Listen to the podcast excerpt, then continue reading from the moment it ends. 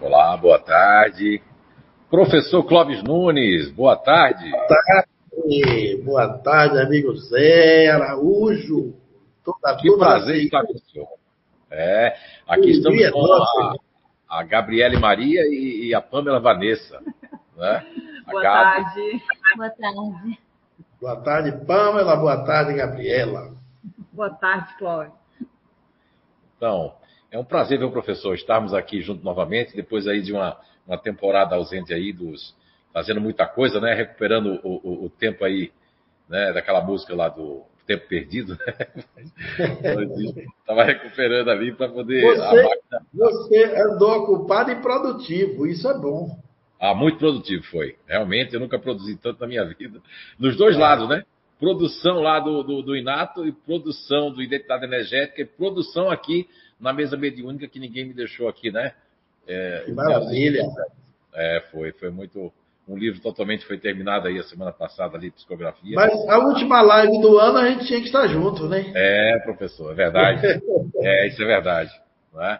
E como, como é a última live do ano aí, né? Relembrando que, para quem está nos assistindo agora, né? Os internautas de todos os lugares ali do Brasil, fora do Brasil, o professor Clóvis Nunes, eu não canso de dizer, e é verdade, não é missa de corpo presente, eu, eu já sou ouvinte das fitas, né? Eu não sei se tem gente aí, talvez que seja muito jovem, nem sabe o que é isso, umas fitas assim, né, de, de cassete. É, daquelas Fita de vídeo. Ele, ele, ele, muito novinho na época, o professor, né? E eu lá, assim, desde os anos 1990 e pouco, que, como diz o professor Clóvis Nunes, né, se perde nas noites do tempo, né? que já foram, mas foi o professor Clóvis Nunes que me fez é, ficar mais assim atento à, à, ciência espírita, ao lado científico, né? Isso foi muito importante assim para minha construção, assim como como é, espírita, né, cristão, foi muito importante para mim, porque senão eu, eu, acredito que eu tinha largado é, é, assim o, o, espiritismo, né? Tinha largado assim, porque eu não via muita lógica, muito sentido em muitas coisas que eu escutava, né? E como o professor fala, aquele espiritismo de ouvir dizer, né? Assim, aquilo me incomodava muito, e aí eu sou uma pessoa muito sempre prezei pela lógica. E foi quando eu conheci o professor Clóvis Nunes, né? Que para mim sempre foi professor. E vai, até desencarnar, vai ser professor. Vamos lá então, meninas. Vamos lá então. É, como sempre a gente faz, né? Tenta fazer uma pergunta para o Zé Araújo, intercalando uma pergunta para o Clóvis Nunes. E a gente vai fazendo à medida que a gente recebe aqui pelo YouTube, pelo Facebook. Então, quem tem perguntas, pode ir enviando e pode ir direcionando também para quem você quer perguntar. Vamos começar aqui com uma pergunta do Facebook que a gente recebeu pelo, por mensagem, da Sheila Escolari. É, boa tarde, meus queridos. Abraços ao Zé e ao Clóvis. É, esse final de semana estou em companhia para minha mãe, de 88 anos, e tenho o hábito de dormir na cama junto a ela. Ela se levanta várias vezes para ir ao banheiro, e em uma das vezes, enquanto ela não voltava, eu senti direitinho alguém deitando ao meu lado. Virei e mamãe ainda estava no banheiro. Não liguei e aguardei ela voltar. Quando veio deitar, falou para mim: Tenho sonhado demais com a Ana Paula, minha falecida irmã. É, falou isso e voltou a dormir, e eu também. Na mesma hora, tive a sensação de haver uma ligação de, da impressão de alguém deitando ao meu lado, com o que mamãe, mamãe falou do sonho. Desculpe a pergunta pessoal, não gosto de fazer, mas só gostaria de saber se ela está bem. Mamãe, agora pela manhã no café, disse é, que no sonho ela disse: Mãe, eu venho te buscar, não tenha medo, porque aqui tudo muito bom. E a senhora poderá fazer tudo o que gosta. Enfim, é, não sei também se é algum sinal de fim de jornada de mamãe.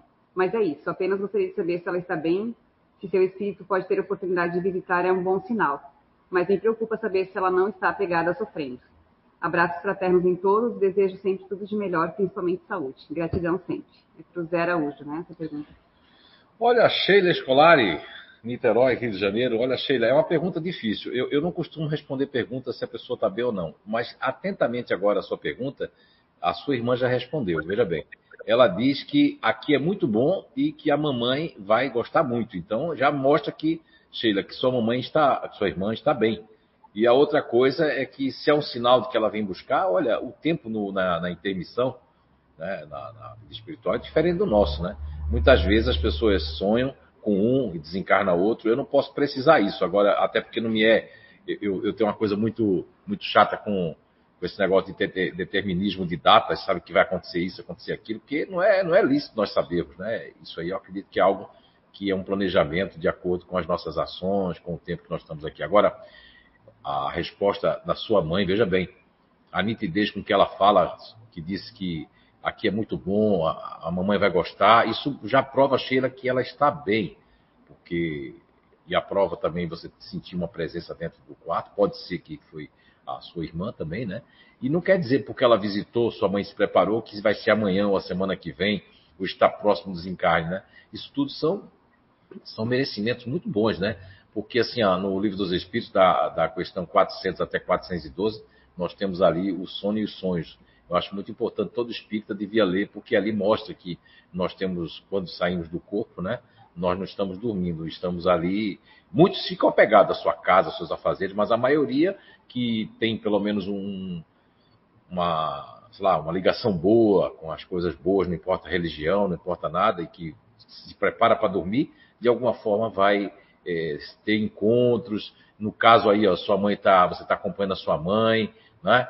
Tudo isso foi tudo uma coisa que eu digo assim muito boa de acontecer, né? Você sentir a presença, sua mãe vir do banheiro lhe contar o que aconteceu, e para mim ficou bem claro que sua irmã está bem porque a sua mãe né, ela disse para sua mãe que está no lugar bom e que a mãe vai gostar. Então, isso já é uma prova cabal e não precisa nem da minha intervenção aqui como médico, até porque estamos num, num, programa de perguntas e respostas e se eu abrir esse precedente para você, estaria abrindo para todo mundo começar as perguntas é, se meu pai está bem, minha mãe está bem. Eu sei que eu sou apenas uma caneta, um correio, mas não tenho esse poder todo não é, o telefone toca de lá para cá e nunca eu consigo ligar para ninguém lá, né? Mas eles tocam de lá para cá, tá bom? Espero te ajudar de alguma forma. Obrigado pela pergunta. Bom, a gente está esperando aí as perguntinhas e como ainda não apareceu nenhuma aqui no YouTube nem no Facebook, a gente tem uma do Instagram que foi enviada, mandada para o Zé. Uh, os modelos atômicos podem ser aplicados em nosso corpo físico e nossas energias são renováveis ou elas se modificam? Pergunta de Carlos Roberto de São Paulo. Dá para repetir a pergunta? Os modelos atômicos podem ser aplicados em nosso corpo físico e nossas energias são renováveis ou elas não se modificam? Hum, ok. É, obrigado, Carlos Roberto, aí de São Paulo, né? E um abraço para todos aí de São Paulo, de Campinas, e, enfim, todas as pessoas aí que estão sempre acompanhando nossos trabalhos ali no, no CIO. Olha só, é, Carlos Roberto. Primeiro, quando você fala assim modelos atômicos, a gente precisa é, voltar um pouco que a palavra átomo, né, vem o atomismo. O atomismo ele começou na, no século V na Grécia antes de Cristo, né? Foi ali por é, Leucipo, se não me engano, e Demócrito e a palavra átomo vem do grego, né? E até hoje se usa a palavra da, do grego. Eu sou um pouco chato com essa questão da filosofia, que não foram criados novos termos, né? Você vê que átomo no grego quer dizer A, quer dizer não, e, e, e tomo quer dizer é, divisão. Então, é, seria algo não divisível o átomo, né? Agora, todos nós somos feitos de átomos. Nós temos ali, na história da, da, dos modelos atômicos, nós temos quatro, é, vamos dizer assim, nós temos quatro modelos atômicos, né? Quais são eles? Eu, pelo que eu recordo, pode ser que eu me engane aí nas datas, mas o primeiro modelo atômico, se eu não me engano, é o de Dalton, de 1808. Depois nós temos o segundo modelo atômico, que veio com Thomson, né, em 1897, se eu não estou enganado. E o terceiro modelo atômico vem ali com, com Rutherford, é, Rutherford, né, em, em 1911. Aí depois nós temos o quarto modelo atômico, que foi do Rutherford e seu aluno, que depois ficou um célebre, né, chamado Niels Bohr. Então é chamado do modelo Rutherford-Bohr, que é o quarto modelo ali. E aí esse quarto modelo, depois, o próprio Niels Bohr, ele, ele viu que a gente, que não só o átomo, mas com toda, existia um campo energético, esses campos energéticos foram... É, já foram percebidos por, por Niels Bohr, né? E depois ah, a física quântica foi. O Niels Bohr tinha uma, já tinha ali uma, uma clara evidênciazinha, já tinha um pouco de física quântica ali naquela época, e ele já começou já a detalhar alguma coisa.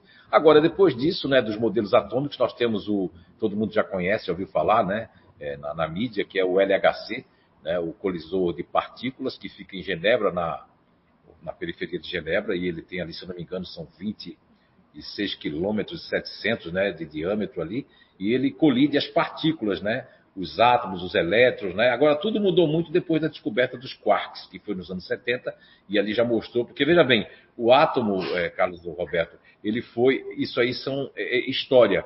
Você vê que foi desde Dalton até chegar Niels Bohr, a coisa foi, agora com o LHC, mais de 100 cientistas de vários países da Europa, porque é um, um compêndio da Europa, o LHC, fica ali na cercania de Genebra, você vê que eles colocaram agora o, o, é, o que eles chamam de Osderon. Os, Oderon, os Oderons são é, subpartículas, os Oderons, ou seja, daqui a pouco vai virar outra coisa. Os quarks são indivisíveis, como o átomo também era. Já se dividiu o átomo, né? Era indivisível no grego, que é A, não, é, tomo, divisão, e depois já se dividiu né, o átomo. E aí se dizem que o quark é o, é, seria a molécula fundamental, uma partícula fundamental, né? Fundamentada. E depois eu recebi uma psicografia em 2013, foi 2012 aqui do Dr. Hernani Guimarães Andrade, onde ele fala do plasma eletromagnético. Ele traz ali essa psicografia, está num dos livros aí aqui da CEIU, né? Acho que é Ensinamentos de Outra Dimensão. E o que eu percebo diante do pouco que a gente conhece, né? Mas essa parte de energia é uma parte que eu pesquiso, estudo muito. Nós temos um projeto chamado, não sei se você ouviu falar, Carlos do Roberto, e todos que estamos assistindo, chamado Não Pertence ao CIU. É um projeto à parte na vida profissional que nós lançamos nesse ano de 2021. Se chama Identidade Energética. Então, agora eu vou para o final da sua pergunta.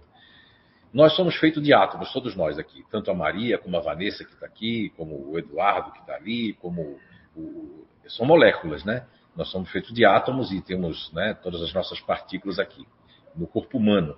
E quando nós temos câncer, quando nós temos qualquer doença, né, ou qualquer coisa radioativa, as nossas, os nossos átomos são aí, né, colididos, não igual ao LHC, mas tem uma colisão aqui dentro de nós que é negativa. Agora, veja bem, os modelos atômicos, se a gente for falar de, de, de energia, nós temos vetores dentro do nosso corpo, né? Perispiritual com o corpo físico. Nós temos ali os chakras, né? Que são os centros de forças, mais conhecidos do movimento espírita como centro de força. O chakra já é uma coisa muito antiga, que vem dos hindus, já vem lá do, do budismo, vem há muito tempo. Então, nós temos ali milhões de chakras, né? mas temos sete principais ali, que vem do coronário até o básico. Só que a descoberta que eu fiz ali em relação a esses vetores, que funcionam como vetores, é a questão de que a Gabriela que está aqui, ela é de uma inteligência ativa. Então, os chakras principais dela não é igual aos chakras da Pamela, que é da inteligência emocional. A Pamela, por exemplo, ela vai usar muito o que hoje está sendo conhecido aí, uma teoria que ganhou o mundo, e a pandemia atrasou um pouco ela, que é chamada, você pode até fazer uma pesquisa aí, Carlos Roberto e vocês, se chama coerência quântica, ou seja, coerência cardíaca, né? Coerência cardíaca. Que são os neurotídeos, são os peptídeos, os neurônios do, do, coração que eles descobriram, é uma equipe de Montreal, no Canadá, e aí também nos Estados Unidos, alguns autores eh, estão lançando aí, né, a coerência cardíaca, que é a gente entrar em, em coerência cardíaca energética com o outro. Mas isso aí são os emocionais, né? A, a Pamela pode, ela usa muito o chakra cardíaco, né, Pamela?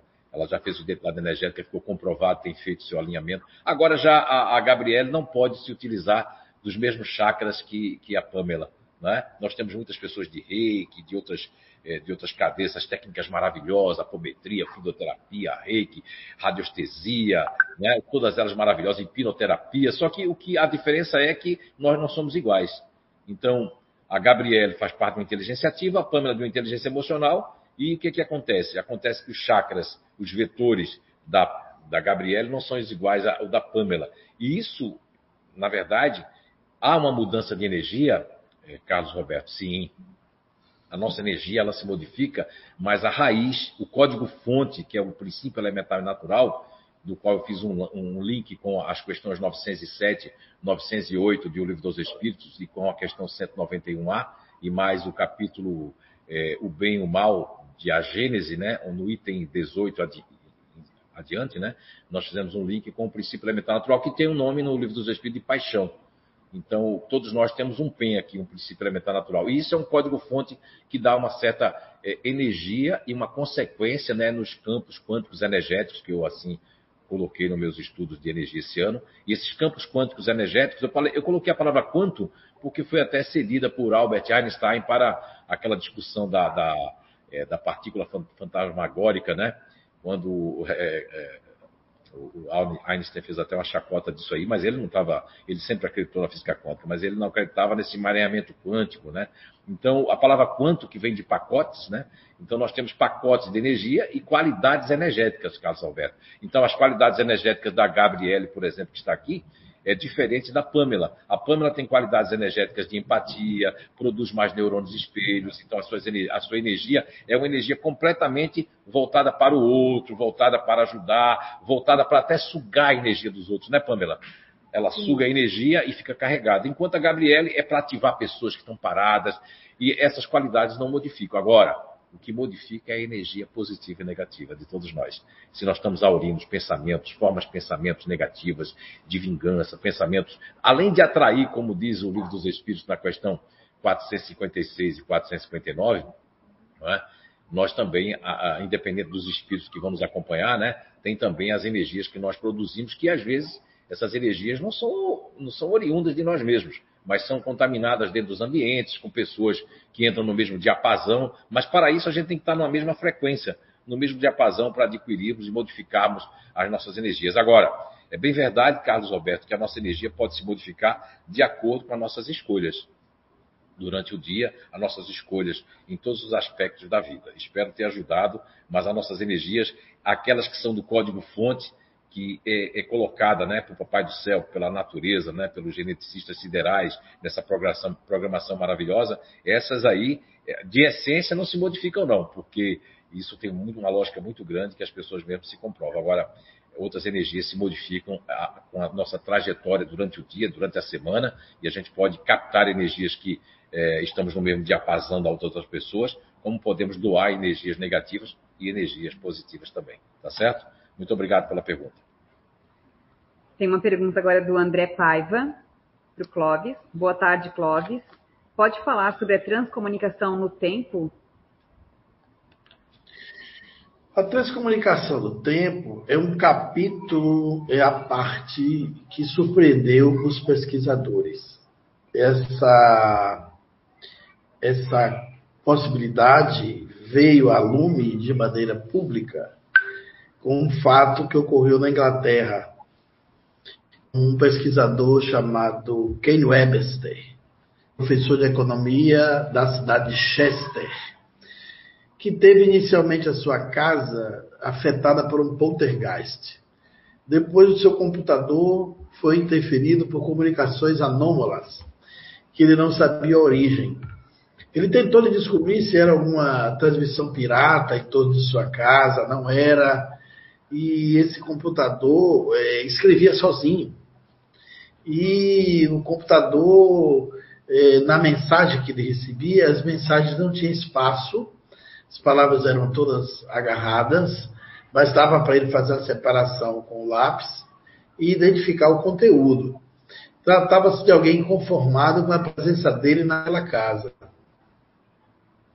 Depois de apuradas as experiências, ele é, foi desconfiando até da namorada que ela podia estar fazendo aquilo, escondida dele, e para tentar perturbá-lo de alguma forma, deixar ele curioso. Mas aí ele desconfiou que não era namorada, ele descobriu, a desconfiança dele foi embora, ele desconfiou que ele estava errado, porque a namorada começou até a ficar muito chateada com a insistência da desconfiança dele. Ele aí consultou especialistas eh, para ver se tinha alguma interferência é, desconhecida no computador. E quando ele, através do poltergeist, pôde admitir que poderia ser interferência paranormal no computador dele, ele se comunicou com o pessoal da Society Psychorization, que é uma sociedade chamada SPR, em Londres, bastante famosa por ter pesquisado fenômenos paranormais desde o início do século passado, é secular essa instituição. E eles foram lá na casa e sugeriram a ele que ele colocasse um pó no piso da casa, um talco, eh, botasse cadeado em todas as janelas e trocasse o miolo da fechadura de entrada. E assim ele fez, porque ele disseram: se alguém tem a sua chave e na sua ausência, enquanto você dá aula, vem e faz uma brincadeira no seu computador, ele vai deixar os pés marcados do pó. Não era muito pó, mas era o suficiente para que, com um aparelhozinho de ampliação, o pessoal da SPR descobrisse que tinha pegadas. Dava para ver com muita segurança, usando uma substância chamada luminol, que marca pegada, mesmo se você não tenha deixado o pó. Isso aí ia deixar mais visível. Ele fez isso, e quando ele chegou, tinha uma mensagem bem desaforada, e o texto dizia, com mais de 15 linhas: essa casa é minha, você invadiu sem minha permissão, está fazendo reforma, apanha suas coisas e vai embora daqui. E o pessoal da SPR viu que não tinha nenhuma pegada, nenhum cadeado foi violado, ninguém entrou com a chave nova pelo novo miolo da porta. Depois de apuradas vezes, ele, ele admitiu que poderia ser um fenômeno paranormal. Uma inteligência oculta estava é, dialogando com ele. Com o passar do tempo, ele trocou mensagens, e o curioso é que ele chegou a perguntar: Mas quem é você? porque aquele comunicante não assinava. E quando ele assinou, assinou com pseudônimo. Assinou com o pseudônimo de Lucas, Lucas com K. E ao assinar Lucas com K, ele diz: Quem é você, Lucas? Lucas disse: Eu lhe devo a pergunta. Quem você pensa que eu sou? Aí o quem tornou é, é, é, é perguntá-lo. Eu também lhe devolvo a pergunta: Quem você pensa que eu sou? Perguntou quem? No chalé a Lucas na tela, digitando na tela do computador. Aí a resposta veio de lá. Já consultei aqui meus amigos, inclusive da corte, o Lucas, o quem estranhou o nome corte, e disse: Todos nós estamos convictos que você é um espírito que está assombrando a minha casa. O suposto desencarnado de lá achava que o quem era o espírito. E o quem disse, curioso, a nossa conclusão aqui é de que o espírito é você. Poxa. E você que comprando a minha casa, inclusive fazendo poltergeist. E ele perguntou o que significava aquela palavra. E começou um jogo, um desconfiando do outro. Ele disse: Então você quer dizer em que ano você vive aí? Ele deu a data. Era nos anos 80, 1983. Olha só. E o outro estava em 1456. Pense aí, 400 anos de diferença no tempo.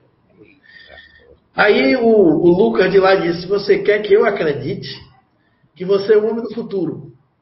E ele disse: Você quer que eu acredite que você é o homem do passado? Aí eles fizeram, durante meses, várias pegadinhas um com o outro. E tinha perguntas incríveis. A rainha da Inglaterra estava doente lá na época. Ele disse: Se você está no futuro, me diga quem é a próxima rainha. Ele ia lá na biblioteca e procurava saber, em 1400, meados do século, né, 460, por ali, 56, achou quem era a rainha substituta. Aí dizia: chegava lá, a rainha morre e trocava. Ele ia numa igreja antiga para ver se tinha uma coisa que foi feita uma reforma, uma frase que não existia mais. O quem ia lá na biblioteca de Chester olhava os arquivos, respondia no computador e aí eles chegaram à conclusão que os dois eram vivos. Os dois não estavam mortos. E estavam é, se comunicando com um tempo de quatro séculos diferentes um do outro. Eles chegaram a trocar receitas de culinária entre a mulher do, do Lucas e a namorada do Kay. E o Kay pesquisar os conteúdos alimentares e era realmente do século 15. E o Ken, do século XVI, aliás, e o Ken pegava as comidas de lá e, além de descobrir que era do século XV, descobria que as receitas de alimentação eram aquelas. E os alimentos de hoje ele não conheciam lá, não sabia o que era. Tinha muita coisa que não sabia. E eles começaram a, a trocar ideias sobre o cotidiano, e até que o, o dono do chalé disse que o piso dele, quem já tinha comprado o chalé, já tinha uma reforma em cima. 40 centímetros foi feito de aterro, porque teve uma enchente, e quando ele cavou, ele disse que o piso original era de outra natureza, com outra pedra. Quando quem cava embaixo dos 40 centímetros de aterro tinha outro ladrilho, conforme ele anunciava lá. Então eles não tiveram dúvida que os dois estavam falando com o outro com 400 anos de diferença no tempo. E tinha, tem diálogos, isso é incrível, ele diz assim, eu tenho que parar porque as minhas galinhas estão cocorejando muito alto, deve ser alguma raposa que querem comê-las. Ele saía do computador, corria lá, espantava a raposa e voltava. ele morava no campo, né? Naquele chalé ali, era uma, uma imagina do século XV, como deveria ser a Inglaterra, completamente agrária. E os diálogos demoraram por mais de três anos. Vocês imaginem que coisa incrível. Mais de 400 textos. E a maneira de escrever era o inglês arcaico. O Ken pegou aqueles textos e fez contato com um pesquisador da Universidade de Chester, da Universidade de Chester chamado Peter Trinder. Esse homem era especialista em inglês antigo, especialista especificamente em inglês arcaico. Quando ele pegou aqueles textos para ler, ele ficou tão impactado que ele se impressionou mais com a maneira de escrever do século XVI do que com o próprio fato paranormal. Ele dizia: ninguém escreveria desse jeito o inglês tão arcaico se não estivesse vivido nessa época. E ficou maravilhado com textos que tinham mais de 400 palavras. Imagine vocês que fenômeno belíssimo. Mas a história, ela é tão impressionante que o, o Lucas, o Eiman, na verdade, era um pseudônimo. Na verdade, se tratava ali de um outro ser. Quando o Lucas deu o pseudônimo, foi para eh, saber realmente quem era o Ken e depois que eles tiveram confiança um no outro, ele revelou o verdadeiro nome dele, a verdadeira identidade dele.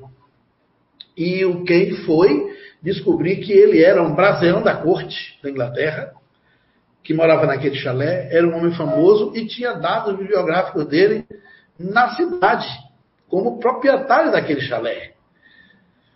Era na região de Downeston, e o Ken descobre é, ações incríveis dele durante sua vida, e os dois ficam amigos, e até que um dia, depois de três anos, o Ken dizia que já terminava as aulas e tinha ansiedade de chegar em casa para digitar com um amigo do passado. E ele de lá, esperando quem chegar. Ele chamava o computador de caixa de luz. Porque ele disse que a caixa de luz aparecia no quarto dele lá, 400 anos depois. Ele viu quem digitando, botando o dedo nas letras, ele também passou a botar os dedos nas mesmas letras e os dois trocaram essas informações incríveis. Olha, gente, é uma história, uma saga.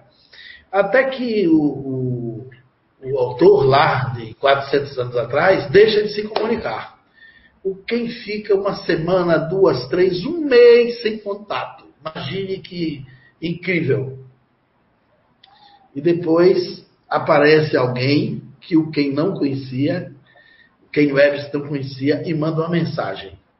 Ele diz assim: Eu sou um enviado da corte e vim aqui em companhia de um padre que veio investigar se esse fenômeno existia, porque o, o suposto Lucas, né? Que não era Lucas, era o pseudônimo do brasileiro da corte, ele está preso no calabouço. Por ser considerado endemoniado, porque ele acertou muita coisa no futuro. Tudo que ele dizia acontecia, porque o quem ia buscar as informações lá na biblioteca. E quando perguntaram a ele como é que ele sabia de tudo isso, ele disse que falava com o homem do futuro, da caixa de luz no quarto. E o padre foi em companhia com uma pessoa da corte de confiança da corte inglesa e viu a caixa de luz. E aí se constatou que o que existia. E o Ken dialoga com essa pessoa e diz: Mas ele está preso por feitiçaria, por ser endemoniado? Disse: É, ele está preso porque é, se supôs que ele era uma pessoa possuída pelo demônio para acertar todas essas coisas que ninguém fala com ninguém no futuro. Ora, No século XIX, quando você fazia alguma coisa muito estranha, era o demônio que lhe possuía, imagine no século XVI, 400 anos atrás do nosso tempo. E depois que esses homens conversam, chamam um terapeuta, um curador lá, era um médico da época, da época que vem dar um diálogo com quem, e o quem conversa com esse terapeuta, vê que ele realmente é um médico do passado, um médico antigo, e o quem troca experiências com ele, fala coisas daqui no futuro, informa coisas a ele, ele volta de lá maravilhado do computador, e aí soltam o homem a ser enforcado. Esse amigo ia ser enforcado. Pense aí, que coisa impressionante.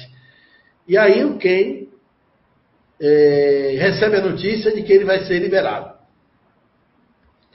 E quando ele volta para a mensagem, diz quem passei muito sofrimento na masmorra. E por pouco eu não morri na, na forca. Mas você me disse que estava em 1984, 86, 87, 85, quando nós nos comunicamos. Mas você assinou umas mensagens para a corte de 2094. Sim. Você está em que tempo? Ele disse: Eu nunca lhe mandei mensagem de 2094. Ele disse: Como assim? Foram suas mensagens que me tiraram da, da, da masmorra? As suas mensagens foram mais importantes que o diálogo com o padre, com o representante da corte e com o médico. É. Aí, você tem como me dizer algumas coisas dessa mensagem? Ele foi resumindo o que a mensagem de 94 dizia. 2094, página na frente, hein? E aí o quem descobre que existia um terceiro ser que estava no futuro dos dois e que sabia de tudo que acontecia com os dois desde o início. Aí o Key fica impressionado. Mas logo, logo ele deduz. Se eu sou alguém que posso estar no futuro de alguém que está no passado, eu também posso ser alguém que esteja no passado de outra pessoa que esteja no futuro. É verdade. A história é muito interessante. Aí ele escreve um livro chamado Vertical Play. Quando eu estive com ele lá na ele estava no. Eu conheci quem? No primeiro Congresso Mundial de Transcomunicação com essa história fascinante. A palestra dele toda foi sobre essa história. Fantástica e incrível. E o que é impressionante é que o Ken era um homem é, altamente acessível. E nós chegamos até ele, conversamos, discutimos, e eu fui encontrá-lo para trazer o livro dele para o idioma português. Porque eu achei o livro interessante. Peguei aquele livro grosso em inglês, denso, era um livro robusto, e o título era Vertical Plane. Estava no ano de 1992. Eu era muito novo ainda, mas eu disse, Ken, é, esse livro vai ser traduzido. Com certeza minha editora vai se entusiasmar com o seu livro. Porém, nós não poderíamos mudar o título. Ele disse, mas mudar por quê? Eu disse, porque você é um professor de economia. E o Brasil acabou de mudar a política. Nós estávamos no plano real, a gente saiu do Cruzeiro Novo, entrou no plano Funaro depois, né? Aí veio Fernando Henrique Cardoso e implantou o plano real. Se eu chegar com o seu livro, Plano Vertical, com o professor de economia da Universidade de Chester, quem vai achar que esse livro é um livro sobre paranormalidade, sobre mediunidade, sobre o espírito. Ele disse: Não, Nunes, não posso mudar esse título de jeito nenhum, porque eu não tenho certeza se este homem era um morto. É. Ele podia estar no mundo paralelo. Sim. Ele disse: Mas como? Você não acredita que ele era um morto? Ele disse: No começo eu pensei, como ele também pensou que o morto era eu. É, olha aí. E depois de demoradas reflexões e análises de muitos estudiosos, nós chegamos a um consenso. E ele passa um capítulo do livro dele explicando o plano vertical. Ele explica o seguinte: nós temos a ideia aqui que o tempo é linear e horizontal. Mas isso é um conceito. Nunca foi provado que o plano é linear e horizontal. Isso é só da nossa imaginação. Aí ele questiona: e se o tempo for vertical? e não horizontal? E se ele for aspiral, uma espiral crescente, ao invés dele ser linear, ele é aspiral e vertical, ao invés de ser linear e horizontal. Por algumas circunstâncias, na verticalidade do tempo, quem está numa onda acima, na, na verticalidade e na aspiral, pode se conectar numa mesma frequência com a distância dos anos da verticalização de uma, uma espiral para outra. E ele questionou, ele disse, Clóvis, talvez tenha tido fenômeno dessa natureza que ninguém soube explicar. Então, se você faz questão de mas isso não tira a paranormalidade do livro. Você, se o, o livro continua, vai ser encarado como um livro de economia. Ele disse, então eu aceito se você botar uma interrogação no, no final. Aí eu traduzi o livro com um título assim: Os espíritos se comunicam-se por computadores? E botei interrogação bem grande, como ele exigiu. O livro foi traduzido pela editora Edicel, esgotou rapidamente umas duas ou três edições, e acabou que depois da terceira edição a gente não conseguiu mais fazer a quarta. Mas muita gente tem esse livro no Brasil. É de autoria do Ken Webster, da editora Edicel como eu falei há pouco, só para relembrar para a pessoa gravar e buscar quem acha alguma, alguma livraria de sebo, algum leitor que esteja conectado na nossa live, pode ter em casa e nem saber quando não lê o livro. Pois bem, o que acontece é que essa história não acaba aqui.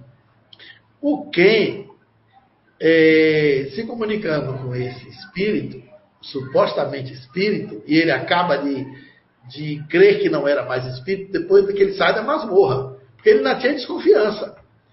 Muita gente do movimento espírita que entrou com, com diálogo comigo e dizia, Clóvis, mas não poderia ser espírita pegado lá, 400 anos no tempo, apegado ao lugar? Eu disse, até poderia, mas a evidência do diálogo muda essa história. Porque os outros que vieram da corte viram lá o computador. O padre, o médico, o representante. E não eram espíritos só. Eram espíritos que não se conheciam. Ele não conhecia esse representante da corte. Então tinha que ter um grupo de mortos relacionados lá na Inglaterra, ou que fingissem para poder agradar ele. E quem seria esse que estaria lá em 2194, lá na frente, no futuro? Quem seria esse outro personagem que sabia de tudo dos dois? E o inglês era diferente, era um inglês diferente do inglês de hoje. Assim como o inglês de 400 anos atrás era arcaico, o inglês do Ken, do século XX, era diferente daquele do século 22, que já estava 100 anos acima né, do, do nosso tempo. E a maneira de tratar era bastante incrível, como aquela pessoa do futuro tratava dos dois, e como a terceira pessoa conseguiu fazer com que ele saísse. Mas o personagem de lá do, do passado dizia o quem? Eu aqui na, na aldeia, na região de Dodleston, não só em Chester, onde eu moro, mas em Dodleston, que era o vilarejo inteiro, já sou considerado um homem louco. Eu sou discriminado. Eu sofro o chacota dos vizinhos e muitos amigos pararam de é, conversar comigo porque acham que eu, eu fiquei é, com delírio mental e estraguei minha, minha mente por causa da sua é, comunicação comigo, que eu não tenho mais cura. E o pior, Ken, é que eu quero me mudar daqui. Eu não tenho ambiente para viver com tranquilidade nem paz, porque as pessoas me tratam, já, já estão me tratando com indiferença e com sarcasmo, com muita constância. Mas eu tomei uma decisão. Eu vou escrever um livro contando a nossa história. E me referindo, dedico esse livro a você, a quem o Everest, o homem do futuro. Porque um dia alguém vai descobrir essa história, nem que seja no futuro. e descubra que nós existimos. Tanto é que o Ken, no final do livro, ele diz assim: meu livro já está em várias línguas.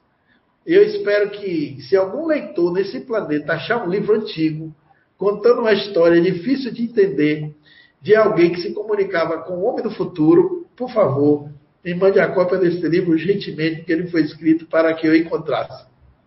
O que ainda espera encontrar o livro. Porque o companheiro dele lá escreveu no passado.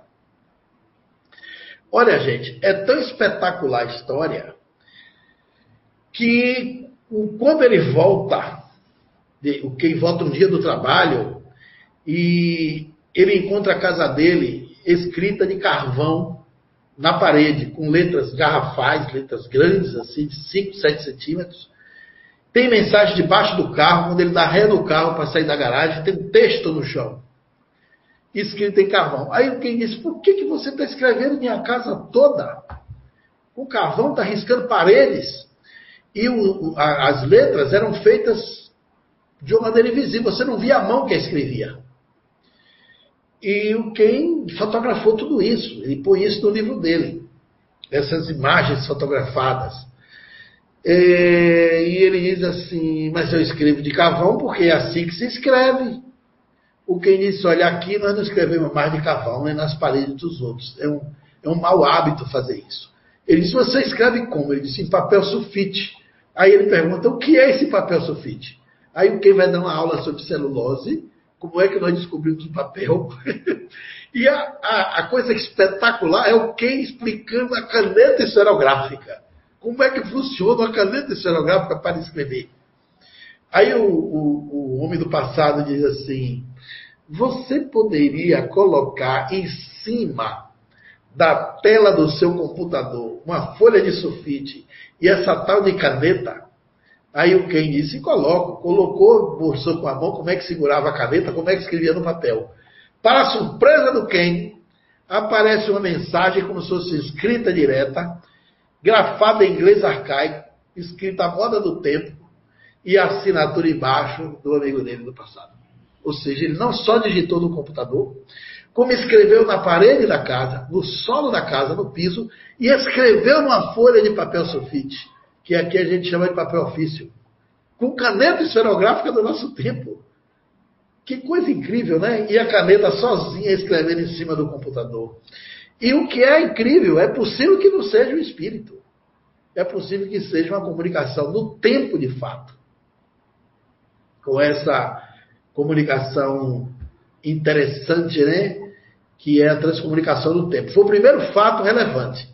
Mas hoje, se os amigos que estão nos escutando é, entrar num documentário que já está na Discovery, com o título é, Viagens do Tempo, vai encontrar relatos incríveis de fenômenos similares. É um caso de um filme feito há 70 anos atrás, no tempo do Charles Chaplin, quando o cinema começou a sair do mudo para as primeiras falas dialogadas. Preto e branco, aparece uma cena incrível de um personagem que não estava ali, não era um ator conhecido, e ele passa com o celular no ouvido no meio da turma. Depois que para a imagem, no passado se pensava que ele estava segurando a orelha. Mas depois que descobriram o celular, descobriram que existe o telefone é, portátil, hoje vê-se claramente que era um celular. Numa época que não existia.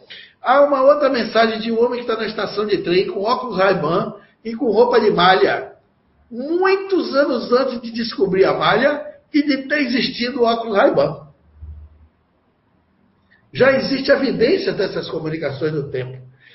Eu, fazendo um seminário no Rio de Janeiro, é, há muito tempo atrás, uns seis anos, acho que mais, uns nove anos atrás, lá no Centro Espírita Francisco Peixoto Lins, em Niterói, me se aproximou de mim uma, uma senhora, não, não tanto senhora, mas de uns 30 e poucos anos, e que me contou uma história incrível da vida dela. Ela conta que passou uma dificuldade com a família muito grande, que ela ficou como mentirosa na família por um período, porque a mãe foi narrar um acidente que aconteceu com o primo, que estava dentro de uma, de uma van, e um ônibus vem bate do lado dessa van, o primo é jogado pelo lado de fora de um vidro aberto da lateral, estava no meio da van. Era, na verdade, não era nem uma van, era um micro-ônibus. E ela interfere no meio do caso e diz assim: Ah, mamãe, eu estava lá dentro do ônibus desse ônibus pequeno, e eu me lembro que meu primo foi jogado pela janela, eu disse, a senhora estava muito aflita, e contou como se ela tivesse participado. Ela tinha sete anos quando ela narrou isso na família. Todos olharam para ela assustados, porque ela ainda não havia nascido quando o acidente ocorreu. Eles preocupados, chamaram ela, botaram ela no colo e disseram: por que, que você mentiu com aquela história se você não existia aqui? Hum. Ela disse: mas eu me lembro desse acidente. E o pai ficou impressionado, a mãe ficou impressionada, e ela garantiu isso até os 16, 17 anos. Quando a coisa estava tão ruim, ficava insustentável, um dia ela chamou o primo para conversar. Chamou o primo para conversar, e o primo ficou assustado, não quis tratar do assunto, porque o primo se lembrava de que ela apareceu a ele dentro do ônibus antes do acidente acontecer e que eles trocaram ideia. Trocaram uma conversa.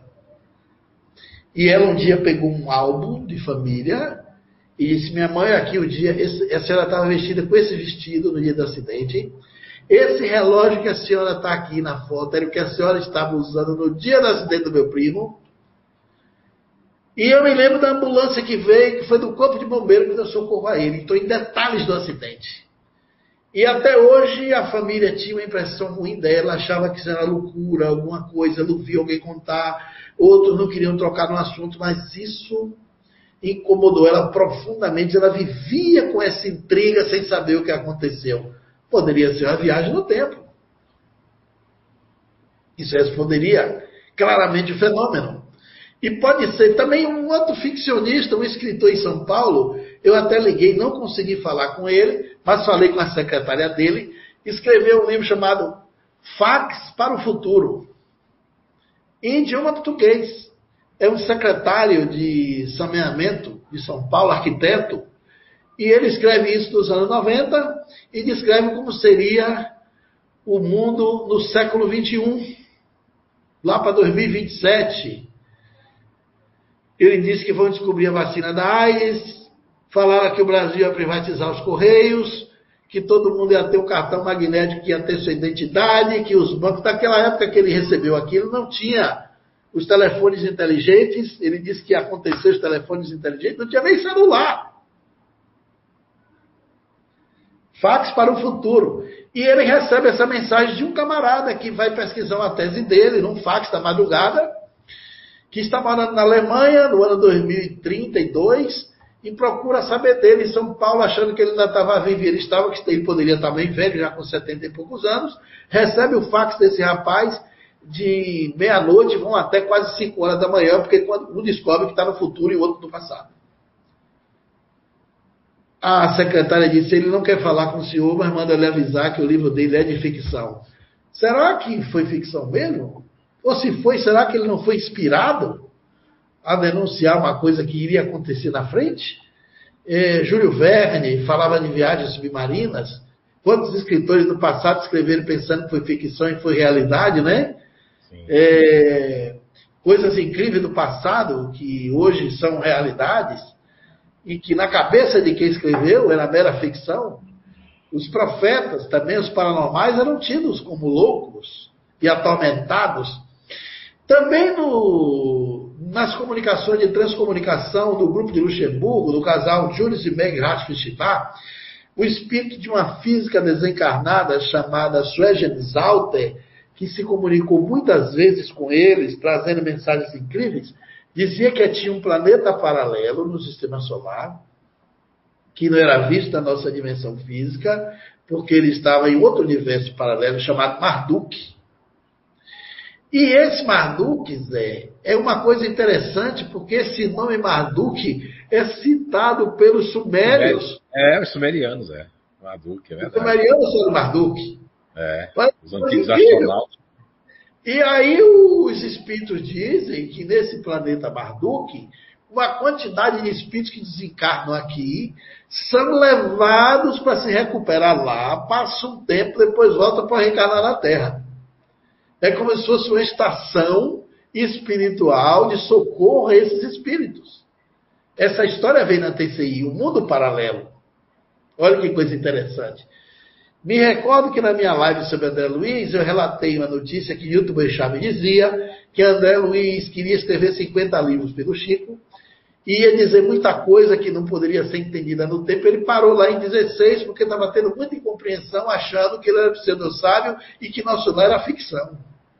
Então ele, por ordem dos espíritos maiores, parou no 16 livro. Será que esse relato de TCI já não está trazendo aquilo que André Luiz não podia dizer? Como a comunicação no tempo, nos mundos paralelos?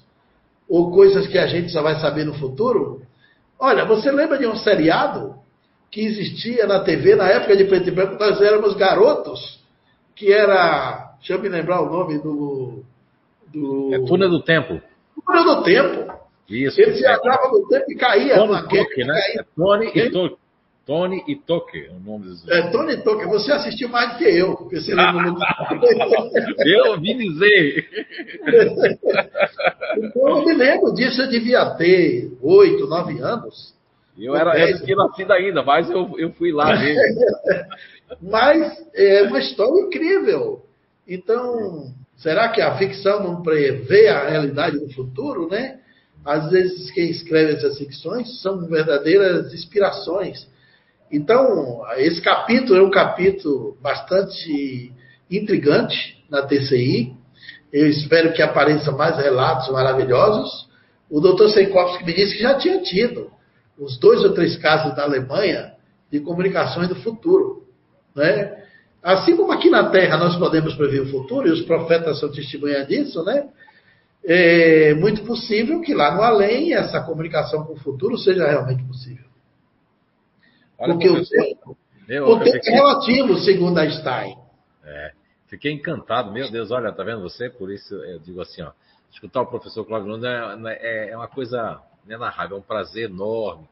Né, esse magnetismo maravilhoso. Olha, isso aí, as pessoas que têm a cabeça aberta, eu tenho a cabeça completamente aberta, né? É lógico que eu prezo muito pela lógica, mas isso aí faz realmente todo sentido para mim. Eu creio muito que, que, há muitos espíritos aqui encarnados, não só de outros mundos, né? E esse ano foi o ano aqui onde o projeto Identidade Eterna, a espiritualidade, sempre me jogando as questões do livro dos espíritos ali, eh, das transmigrações nos mundos, né? E, enfim, foi o ano todo assim com essa questão na minha cabeça ali. E olha, só tenho a agradecer ali essa explanação maravilhosa, né, meninas? Hein? Sim, Meu Deus, olha só. Não é? Isso é muito maravilhoso. Obrigado, professor. Mas vamos em frente para ver se tem mais perguntas. Tá bom. Temos, temos. Perguntinha do Facebook. Eduardo Stelling. Boa tarde. Pergunta para o Zé Araújo. Podemos de desenvolver bloqueios ou travas de nossas vidas passadas através da amígdala cerebral? Eduardo, Eduardo Stein, você é perigoso. Boa tarde, Eduardo. Estou falando assim porque eu estou com um projeto lá no Inato que se chama o projeto da amígdala cerebral, né? Mas lá eu não posso falar coisas, talvez é por isso que ele está perguntando por aqui. Tá vendo, Pavel? Mas assim, Eduardo, é bom esclarecer o seguinte: a amígdala cerebral hoje, infelizmente, por muitos, é, a medicina ainda é um pouco atrasada, né? E tem a medicina integrativa, que é a medicina do futuro, que já está chegando. Mas a amígdala cerebral tem autores ali, tem um, um site de, que é um site inclusive de, de é, Today é, Psychology, né? Today, que é um, tem muitos artigos maravilhosos, né? E eu tenho investigado bastante na Rússia, principalmente nos Estados Unidos e outros países, e eu percebo que já existem novas, é, novas tendências, além daquela do circuito de papéis, do sistema límbico, a questão do, do brocar, a própria questão que vem depois do Paul MacLean, né, com, com a mídia cerebral. O que acontece é o seguinte, o que eu posso dizer nos estudos, na minha percepção, como não como apenas espírita ou como apenas um instrumento de mediunidade, é que essas travas podem vir e, e são advindas de outra vida, né? E nós temos, Eduardo, da questão uh, ah, 392 até 399 de O Livro dos Espíritos, onde Allan Kardec está ali perguntando sobre o esquecimento do passado. Na questão 392, a espiritualidade responde assim que Deus o quer e que a gente não pode lembrar de tudo, né? Mas eu, eu, eu particularmente, eu tenho uma, uma, uma, questão, aproveitando essa. Agora, quando o professor Cláudio Júnior estava falando sobre tudo isso, agora me, eu me lembrei de uma questão aqui que é, é muito interessante, que é a questão 183 de O Livro dos Espíritos, quando Allan Kardec pergunta na questão 183, é, se a, a, a, infância é igual em todos os mundos, né? se ela é igual à infância e se ela é necessária.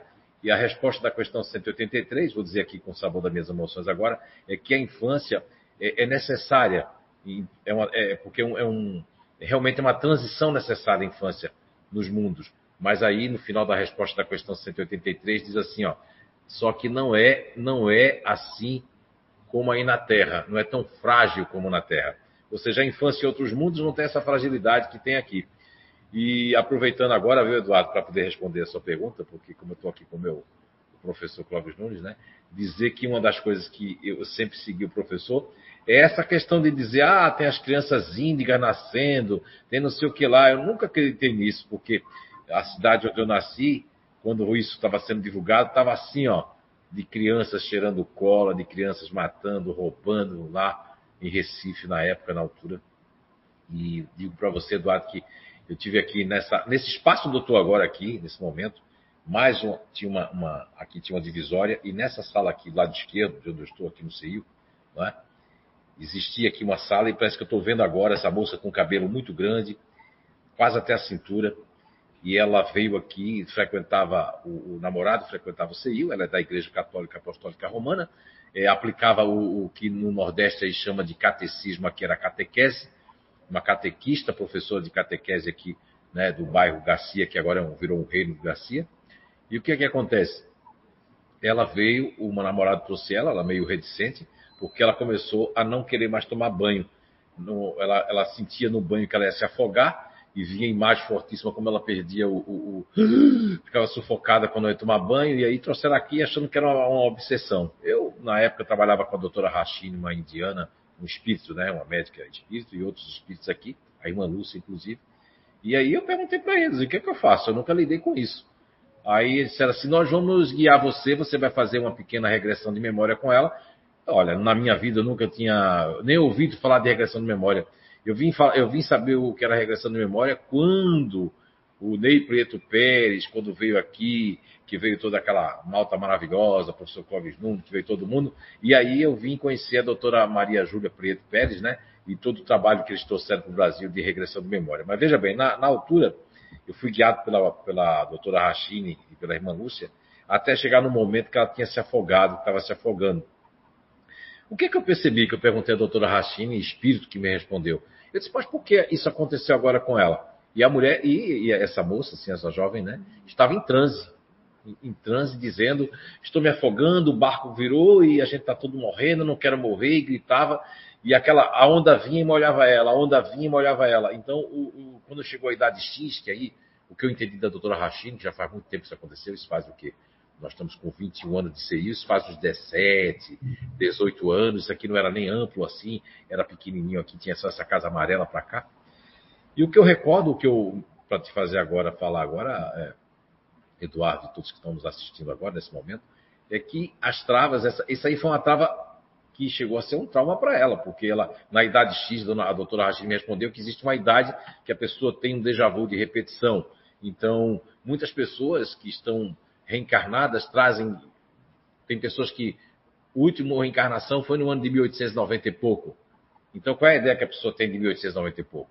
Passou muito tempo, foi para outros planos, ficou no, na intermissão, foi para outro planeta. Tem um, todo um recato, tem toda uma coisa, tem todas umas travas. A, a, a, depois que eu conheci as pesquisas do doutor, é, que não é espírita, né, mas esteve no Brasil com o doutor Hernani aí e tudo mais, né, que, que, que eu ia em Stevenson, né? Ele, quando eu já usava os vídeos de estudos aqui, Shea Stevenson, estava vivo ainda, quando a gente usava os vídeos em cassete aqui, mostrando aqueles cases que ele trazia, mas nunca tinha ouvido falar do, do Remenda Nato Banerjee, nunca tinha ouvido falar do Dr. Hernandes, só uma coisa muito rápida, nunca tinha lido nenhum livro dele, não sabia essas pesquisas do Jim Tucker, que ele veio algumas psicografias aqui em inglês para o, o, o, a Universidade de Virgínia. O que eu quero dizer é que existem coisas que a pessoa traz como trava, assim, Eduardo. E isso fica na amígdala cerebral? Sim, mas não é que fique na vida cerebral. Isso vem no pé-espírito, né? no corpo espiritual. E a amígdala cerebral, com essa descoberta que eu fiz dos grupos naturais de inteligência, que cada personalidade. Eu, a amígdala cerebral não é um dispositivo apenas de perigo de dar taquicardia, de o sistema nervoso simpático parasimpático entrar num, em ação para poder jogar e, e, a gente ficar querendo se defender. Não, hoje na vida moderna, o estresse tudo mais, mas a amígdala cerebral, além de ser um depósito de memórias negativas, é uma transição também de memórias extracerebral, ou seja, de memórias de outras vidas, memórias de outras, outras eh, particularidades que nós vivemos e que foi muito forte. Eu creio piamente que nós trazemos tudo de bom, que a gente já consegue ver a vida de outra forma, aberturas, é, como nós trazemos também é, as, os perrengues, aquelas, vamos dizer, aquele homem velho que a gente traz dentro de nós, que pode travar tanto no sentido de a gente viver e ser mais feliz e de experimentar coisas, como travar a gente no sentido que foi o caso dessa moça que ela não queria mais tomar banho e aquilo deixava ela em pânico para tomar banho e se não fosse os espíritos que nos ajudassem, com certeza não conseguiria ajudá-la porque no, na altura eu não tinha tomado esse rumo ainda é, da pesquisa comportamental, das personalidades, da energia de cada um de nós. Então é vivendo e aprendendo, né? E aí, fazendo um link agora com, a, com essa pesquisa maravilhosa, né, que o professor Clóvis Nunes trouxe para nós ali da questão do tempo, da transcomunicação, eu, eu acredito muito sempre em portais, sabe, em fendas, em fendas é, é, de, uma, de uma linha, né, é, de uma linha que existe. Esses, esses, esses, dias aí pela internet descobrimos que tinha uma, uma, uma linha, né, uma faixa vibratória que pegava é, Blumenau e Gaspar, né, que foi visto inclusive lá fora por, por astrônomos, né? Aí muita gente aqui achou que tinha alguma coisa estranha em Blumenau, em Gaspar, aí, por causa dessa faixa magnética. Mas, assim, dizendo para vocês que existem essas fendas. E essas fendas são, eh, elas existem em determinados pontos magnéticos da Terra que devem fazer comunicação com o, pra, o presente, o passado e o futuro. Dentro dessa explicação que o professor Cláudio me colocou, Eduardo, esse vórtice eh, vertical e espiral, né? Isso é fantástico porque transcende, inclusive, o conhecimento, os, os equipamentos que nós temos hoje, né?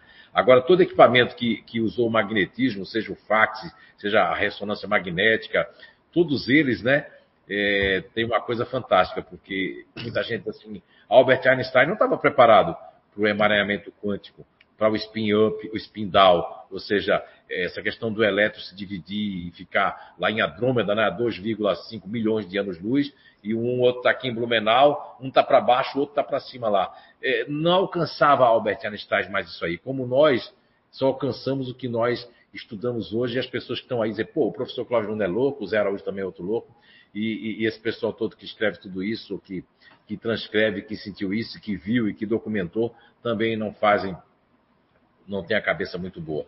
Mas eu não só acredito que a amígdala cerebral ela é, ela é o órgão físico, né? Aquela amígdala, porque são duas amêndoazinhas em grego, né? Parecendo duas amêndoazinhas ali, né? No lóbulo temporal, acima das orelhas nossa ali. Mas elas, assim como também muito Meu exagero há sobre a epífise, né? A glândula pineal. né? A glândula pineal, a glândula pineal é, é considerada.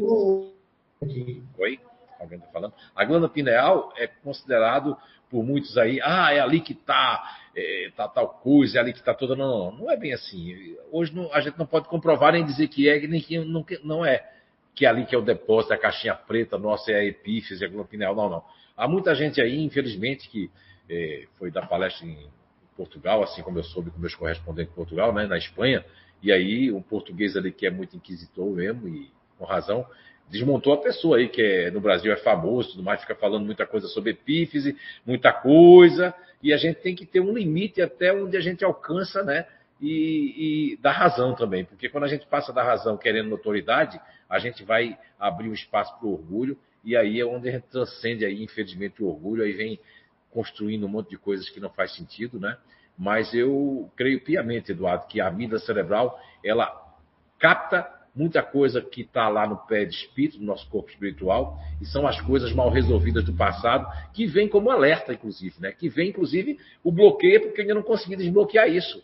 E se eu tenho oportunidade de conhecer, é, de, de, saber mais coisas sobre a minha personalidade, sobre as minhas coisas, eu tenho mais condição de destravar.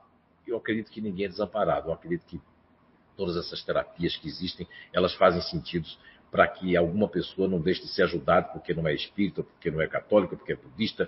Eu acho que todas as terapias são válidas. O que acontece é que o homem, por notoriedade, por poder, por dinheiro, por interesse pessoal, como diz a questão 895 do Livro dos Espíritos, que ali trata de que um dos grandes vícios é o interesse pessoal. Por conta disso, as pessoas é, é, mudam seu caminho, a sua trajetória e acabam caindo e acabam realmente fazendo coisas que não deveriam fazer. Mas a vida cerebral, sim, ela registra também fatos de vidas passadas, principalmente as travas que da época que a pessoa viveu e aquilo que não foi bem resolvido e que precisa ser resolvido nessa vida.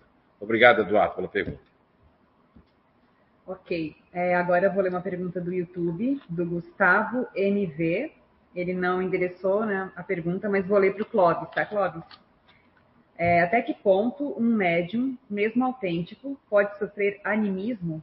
Observem mensagens e livros de médiums autênticos, algumas repetições e vícios de linguagem. O animismo é o responsável por isso?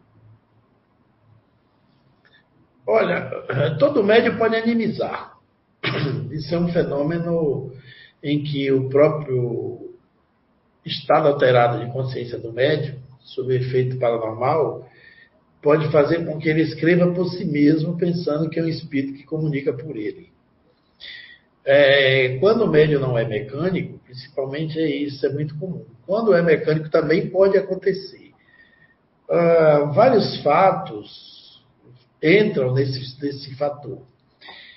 Quando o médium é semimecânico, ou quando ele é inspirado, de tantos espíritos atuarem nele, ou por ele, os espíritos exercem sobre o médium a condição de um professor. E como o médium participa da mensagem enquanto escreve, e participa da mensagem enquanto lê, quando aquilo é passado a limpo, quando o livro fica pronto, ele é quem primeiro aprende antes de qualquer outro leitor. Ele passa, às vezes, a ler duas, três vezes, quando no trânsito, quando depois, quando vai ter conhecimento do que escreveu, passando a limpo, e depois quando fica pronto, que ele quer ver geralmente o processo todo. Isso durante muitos anos, o médio aprende. Por exemplo, eu vou citar um exemplo clássico aqui de um tribuno famoso do Espiritismo, que é Edivaldo Pereira Franco. De tantos espíritos falarem com ele como instrumento de oratória, porque ele é um médium de oratória, também ele tem uma mediunidade nessa direção, nessa contextualização, ele aprendeu a fazer a palestra. Seria muita incompetência do médium não aprender com um professor o tempo todo ali do lado ensinando. Chico Xavier deve ter aprendido muito língua portuguesa, porque recebeu espíritos que dominavam a língua portuguesa desde jovem. Ele me contou que um dia, quando não tinha, se falava em, em proteção aérea das guerras, quando ainda era menino, ele é jovem, assim com 17 anos, já um menino crescido, né, para 18, ele tinha uma professora que se aproximava dele, ele não sabia porque era uma mulher idosa, com os cabelos bem branqueados. E um belo dia ele estava começando a receber o Parnaso dela em túmulo, e choveu um temporal, e a madrasta dele tinha pingueiras na casa, chamou eles todos para ir para debaixo da mesa. E ele disse que ali, naquela trovoada, com relâmpago, os irmãos com medo, as crianças, que ele fazia parte, do grupo familiar adotado ali, e a velhinha se apareceu a ele de novo. E disse assim: Olha, eu vou ser sua professora de português, não fique aflito com essa trovoada, porque a chuva vai passar. E aí começou a ensinar ele as primeiras noções de rima com palavras. O que é que rima com verdade? E ele dizia assim: caridade. Aí ela dizia uma porção de palavras que ele não conhecia alteridade, autoridade. Tinha mais umas 10 que ele, ele não lembrava. Ele, ele achava incrível como ela sabia tantas palavras que terminava com aquela sílaba igual. E aí ela foi ensinando a ele. E ele, quando recebeu o Parnaso, ele disse que ele ficava lembrando dela, ela parecia no bonde. Quando ele pegava o bonde, ela ficava ali para de noite, quando os poetas chegassem, ele fluir com melhor condição a escrita. E ele também conta que ele, trabalhando de caixeiro, eu, isso foi uma conversa que eu tive com ele sobre o Parnaso, como foi a construção do livro. Ele trabalhava de caixeiro, vendia na, na venda de um padrinho, ele vendia tudo, de bolacha, farinha, feijão, arroz e, e aquelas tranças de alho. Mas o padrinho plantava o alho no, no, no terreno e ele ia molhar o alho. E ele disse que molhando o alho apareceu um homem, assim, magro, esguio, bonito, assim, simpático, e cabeça calva, pouco cabelo, e se apresentou e disse: Olha, Chico, eu sou um poeta, vou participar do livro também. Meu nome é Augusto Anjos, sua cabeça é muito apertada. Eu sei que você sabe poucas palavras, eu venho aqui lhe ensinar as palavras da ciência, porque minhas poesias exigem que você conheça essas palavras. E perguntou a ele assim: o que é que rima com Afonso? Ele não sabia nem uma palavra que rimava com Afonso. Molhando alho ali, ele disse: Eu, sinceramente, eu não sei. E o Espírito do Augusto dos Anjos disse a ele: Fale a palavra abisconso. Ele é abisconso. Ele disse que nunca tinha ouvido falar naquela palavra na vida dele. E ele ensinou que era protozoário, embrionário, tudo era que depois de um tempo essas coisas vieram na poesia fazendo rima mas ele preparava a mente dele durante o dia. Ora, com o tempo, ele foi aprendendo. Os espíritos exerceram sobre ele a condição de professor. Então, com o tempo, na hora que ele ia escrever uma carta para alguém, já na idade madura, 30, 40, 50 anos, ele já fluía na língua portuguesa, porque ele já tinha psicografado muitos romances, obras incríveis, robustas. Você pega um livro como Paulo Estevão, o português é perfeito. Não tem um erro, nem, uma, nem um acento, nem uma vírgula fora do lugar. Você pega a série do cristianismo nascente, Ave Cristo, há dois mil anos, renúncia. Você vai ter ali eh, passagens incríveis, você aprende história, você aprende geografia, você aprende espiritualidade e aprende língua portuguesa. Porque a maneira de escrever é fabulosa, é, é, é épica. Então, ele foi um aluno de grandes professores. Mais de 10 mil espíritos assinaram pela mão de Chico Xavier. Contando aí as cartas que ele recebeu dos desencarnados. Então, espíritos é, de identidade reconhecida foram cerca de 800. Mas em torno de 10 mil foram mortos que escreveram por ele. Então, ele ficou impregnado de tudo aquilo. Se o médium passa por esse processo, é natural que às vezes ele animize, algumas vezes ele faça um animismo. Mas é importante o médium saber discernir exatamente o que é dele e o que é dos espíritos. E quando você vai descobrir no final alguns livros psicografados que tem muita parecença um com o outro, pode ser que ali tenha realmente um quanto da contribuição anímica do médium. Isso não é uma coisa pecaminosa, nem equivocada. É, o animismo, as pessoas misturam ele como se fosse mistificação. Não é a mesma coisa. A mistificação é uma fraude. Pode ser do espírito comunicante ou pode ser do médium. Quando o médium frauda, é uma coisa. Quando o animismo entra no processo, é outra coisa totalmente diferente. O animismo é a contribuição psíquica do conteúdo do médium na comunicação mediúnica ou quando ele sob estado alterado de consciência, que deve ser diferenciado do estado de consciência alterada, porque o estado de consciência alterada é patológico e o estado alterado de consciência é paranormal, não é patológico, é um transe.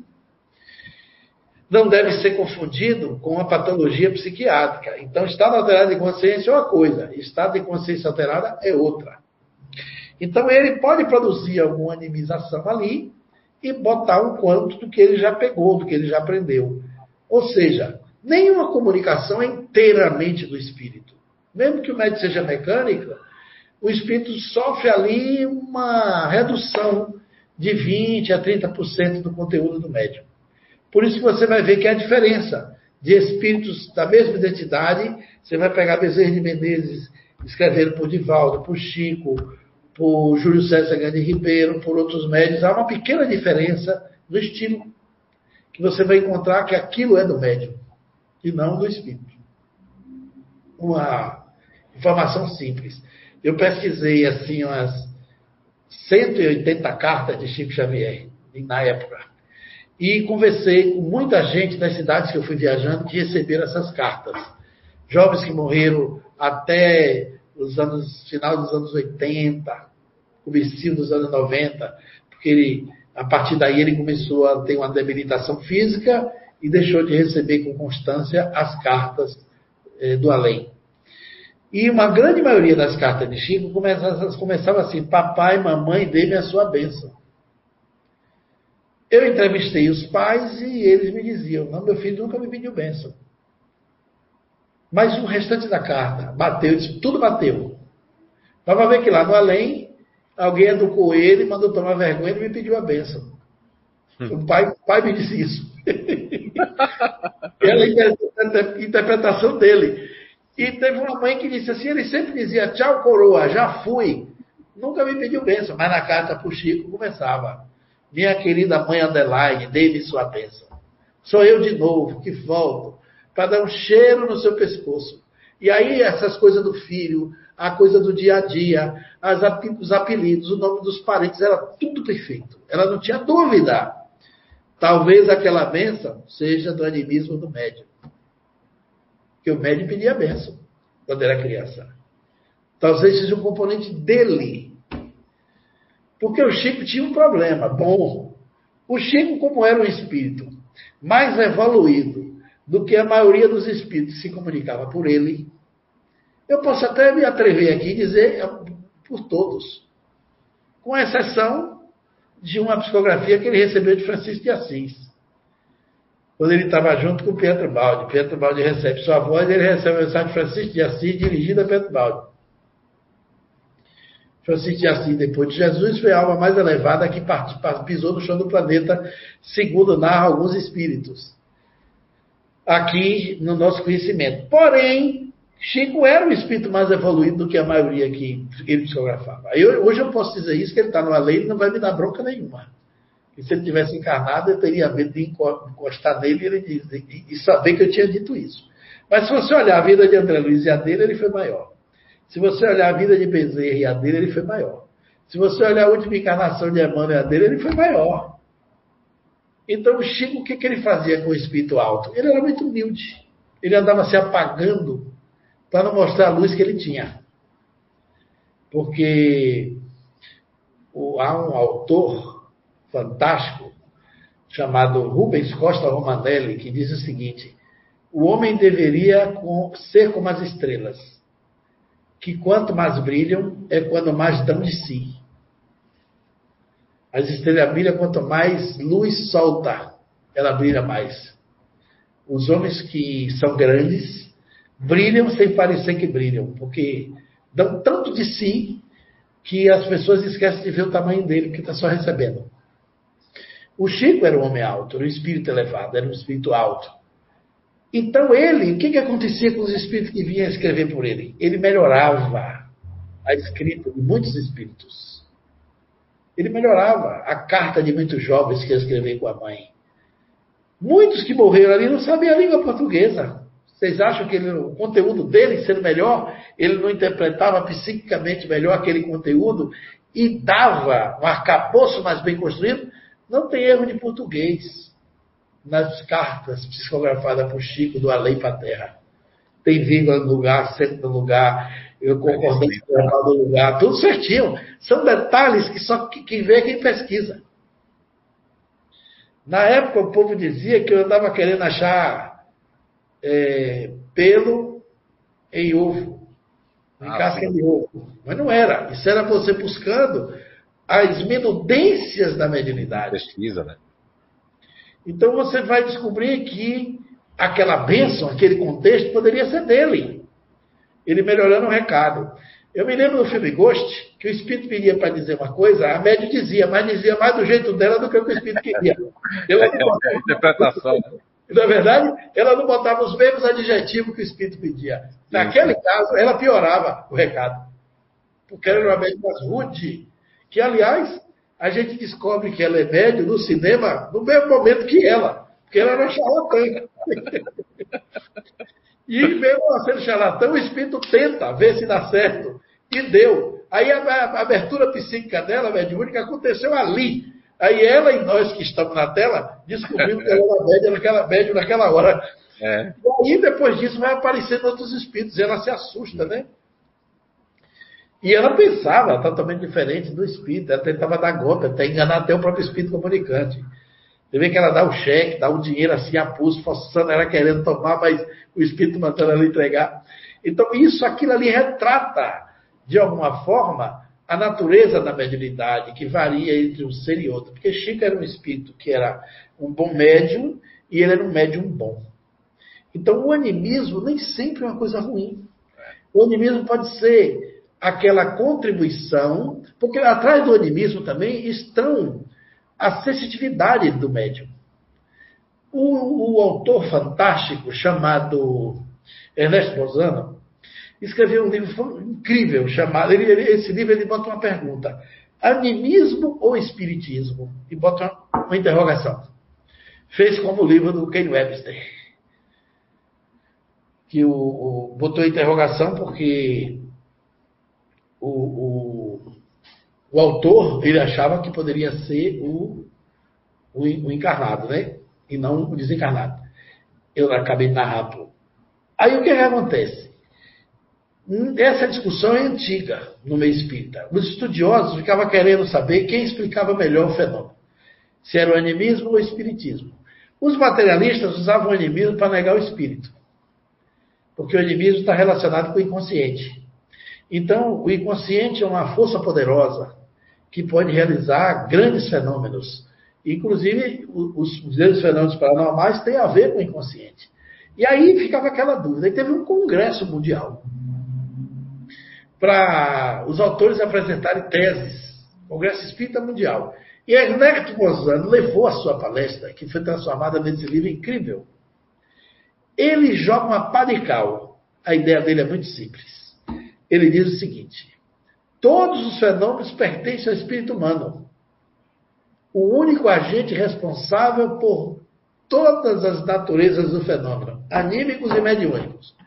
Quando encarnado, o espírito que independe do corpo produz fenômenos anímicos. E quando desencarnado, produz fenômenos mediúnicos. Mas tudo está no espírito humano. A paranormalidade está no espírito humano.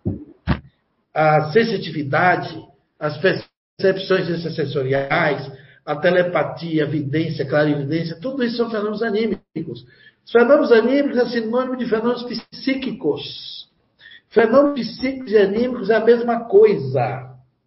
Fenômenos únicos ou espirituais é outra coisa. É quando a consciência oculta interfere e produz o fenômeno. A esses portadores de faculdades anímicas, hoje a moderna parapsicologia, psicobiofísica, as ciências do psi, chama de sensitivo.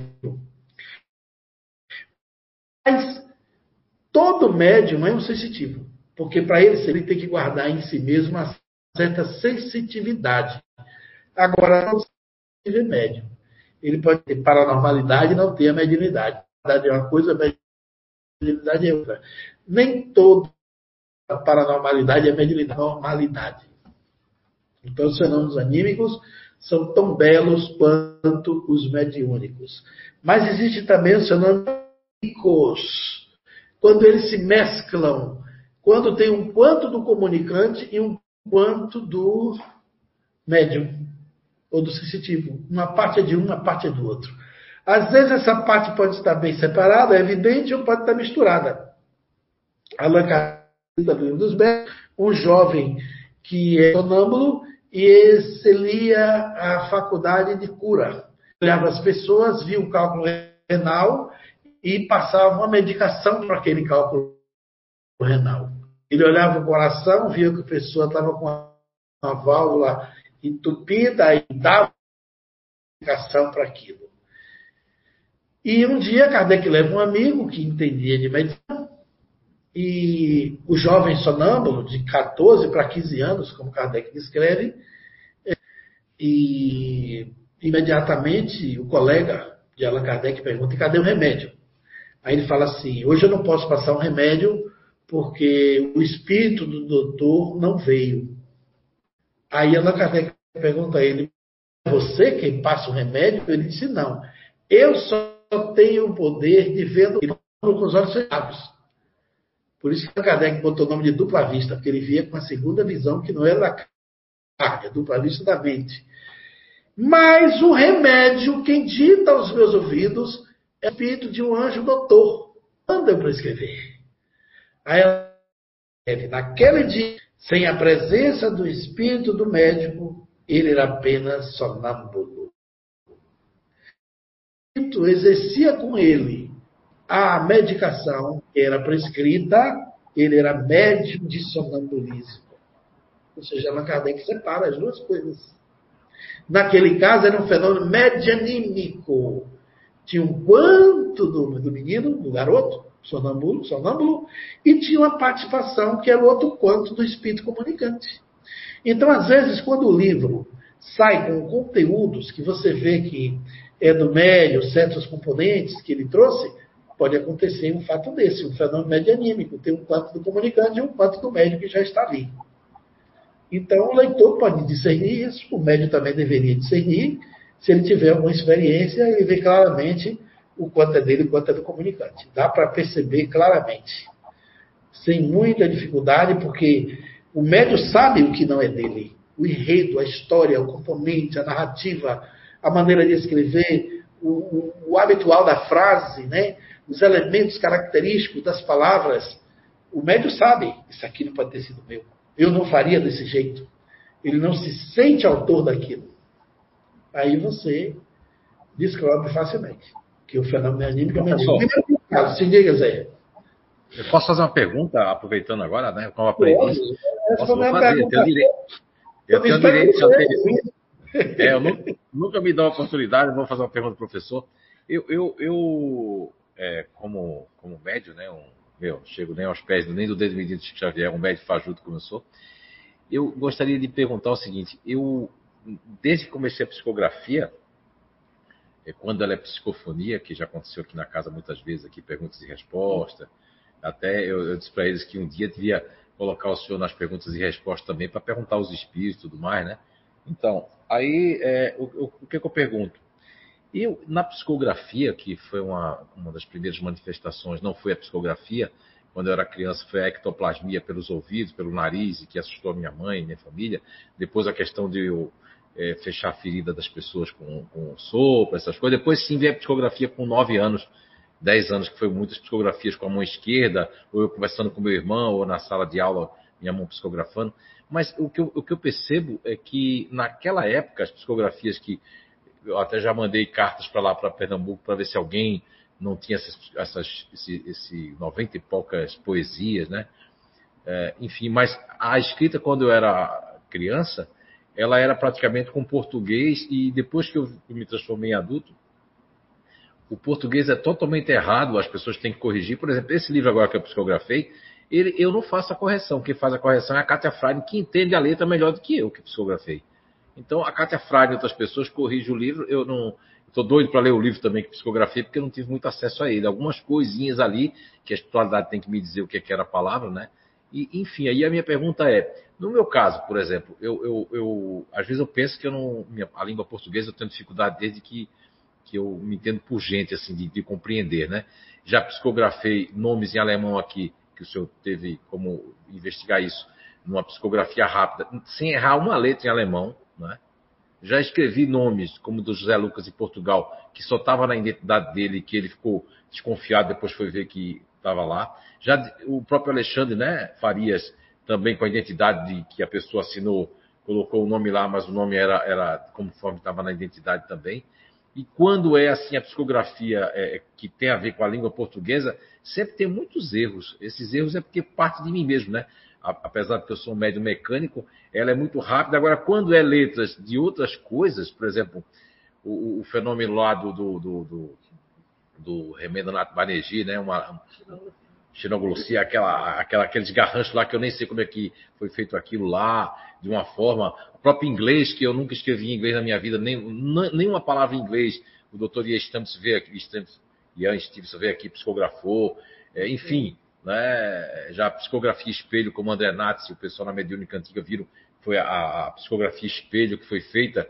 Eu acredito que aquilo, porque tinha muitos componentes da mesa mediúnica muito desconfiados, então várias coisas já aconteceram desse tipo. Eu lhe pergunto, essa questão de, de a psicografia vir muito assim com erros de português, isso é uma coisa é, que passa pelo meu filtro, não é isso? Passa, pois talvez você não tenha um bom domínio da gramática portuguesa.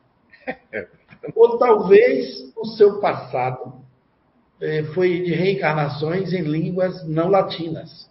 Ah, Inclusive as crianças que demoram de falar, que falam muito tempo depois, dois, três, quatro anos, não sei se foi o seu caso, porque tem criança que com sete meses começa a falar. é, eu demorei. Se você demorou, é muito possível que o perispírito não tenha dígitos da língua ancestral pertinente à língua que você reencarnou. Hum, Aí minha, mãe disse, minha mãe disse que eu, eu, eu, eu nasci rápido, mas falei muito de- depois. Muito, muito, muito depois. Muito tempo depois, porque demora para você aprender, porque não tem arquivos. Porque o nosso idioma, o português, ele vem do latim, mas o latim é indo-europeu. Ele é a mistura da Índia, do Santos, com o leste europeu. Aí veio o latim. Tanto é que nós, da língua portuguesa, temos os 300 verbos do sânscrito. Eu vim aprender isso na Índia, não sabia.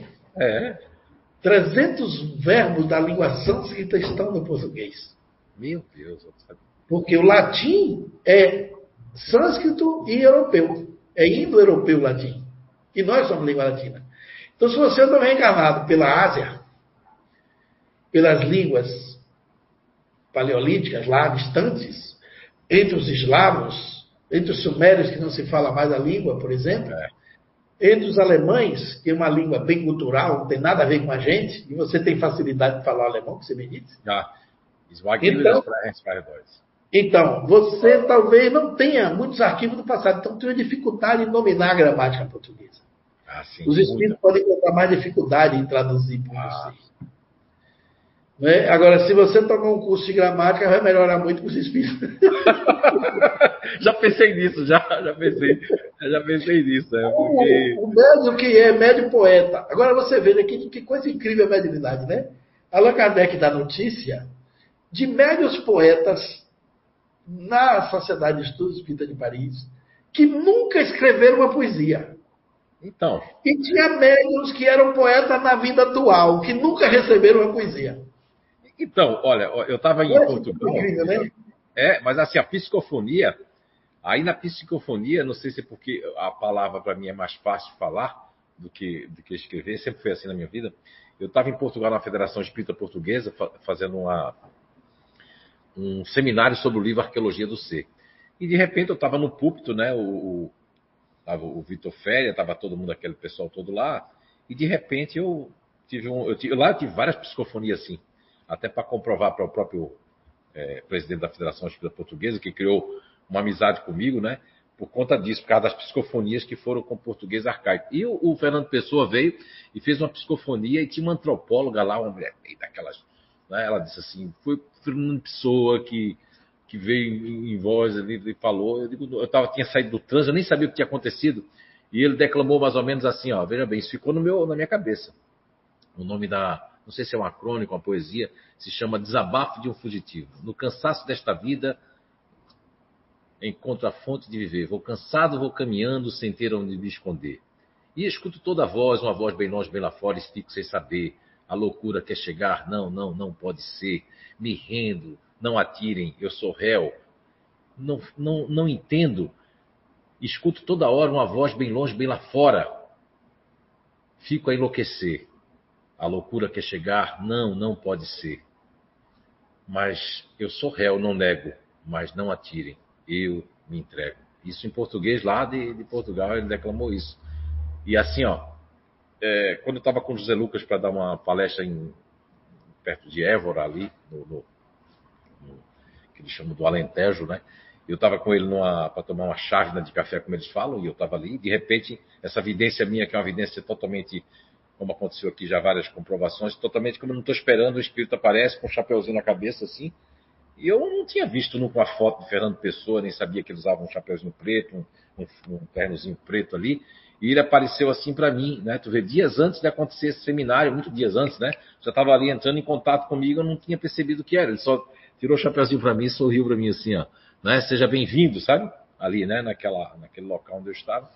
E aí é, é, a, a, psicofonia, só para conversar um pouco, a psicofonia sempre para mim ah, segundo as pessoas contam aqui, quando vem psicofonia, né, os espíritos têm totalmente uma, uma, uma transfiguração, tanto facial como, né, como também tem a questão de, é, da voz, do timbre, né? A, Pamela e a Gabi participam de mediúnica, né? Sim, uhum. E fica completamente diferente. É, é, como se fosse outra realmente, outra personalidade, outra pessoa, é, desenvolve um, um, totalmente um linguajar diferente, né? E nos Mas livros também. Vê, Allan Kardec classificou esse tipo de fenômeno. No livro dos médios, ele qualifica, ele classifica 56 tipos de mediunidade e 80 tipos de variedade de médiums. Olha só. Olha que coisa incrível. Eu contei. Eu contei assim, ó, uma por uma, três vezes para não errar. 56 tipos de mediunidade. É tá certo. Na psicografia, ele, ele classifica o médium polígrafo e o monógrafo. O polígrafo é aquele que traduz a escrita da entidade conforme ele vivia na Terra. Tem médios que conseguem traduzir a carta toda, tem outros que só traduzem a assinatura, a maneira de escrever. Por exemplo, o médio Newton Souza, lá do Ceará, que acho que você não conhece ele pessoalmente, mas um dia vai conhecer, eu fiz a pesquisa das assinaturas. Ele, ele tem poligrafia na hora de assinar. Tanto é que ele relata que na hora de assinar, ele tem uma pressão mais forte no braço. E a escrita sai mais apertada. Isso foi pesquisado pela grafotécnica. E essa perita que observou a maneira dele escrever, viu que tem uma parecência no traço, tem também durante a carta, mas na assinatura é mais forte. Bom, na psicofonia, você poderia dizer que existem os médios monófonos e os polífonos.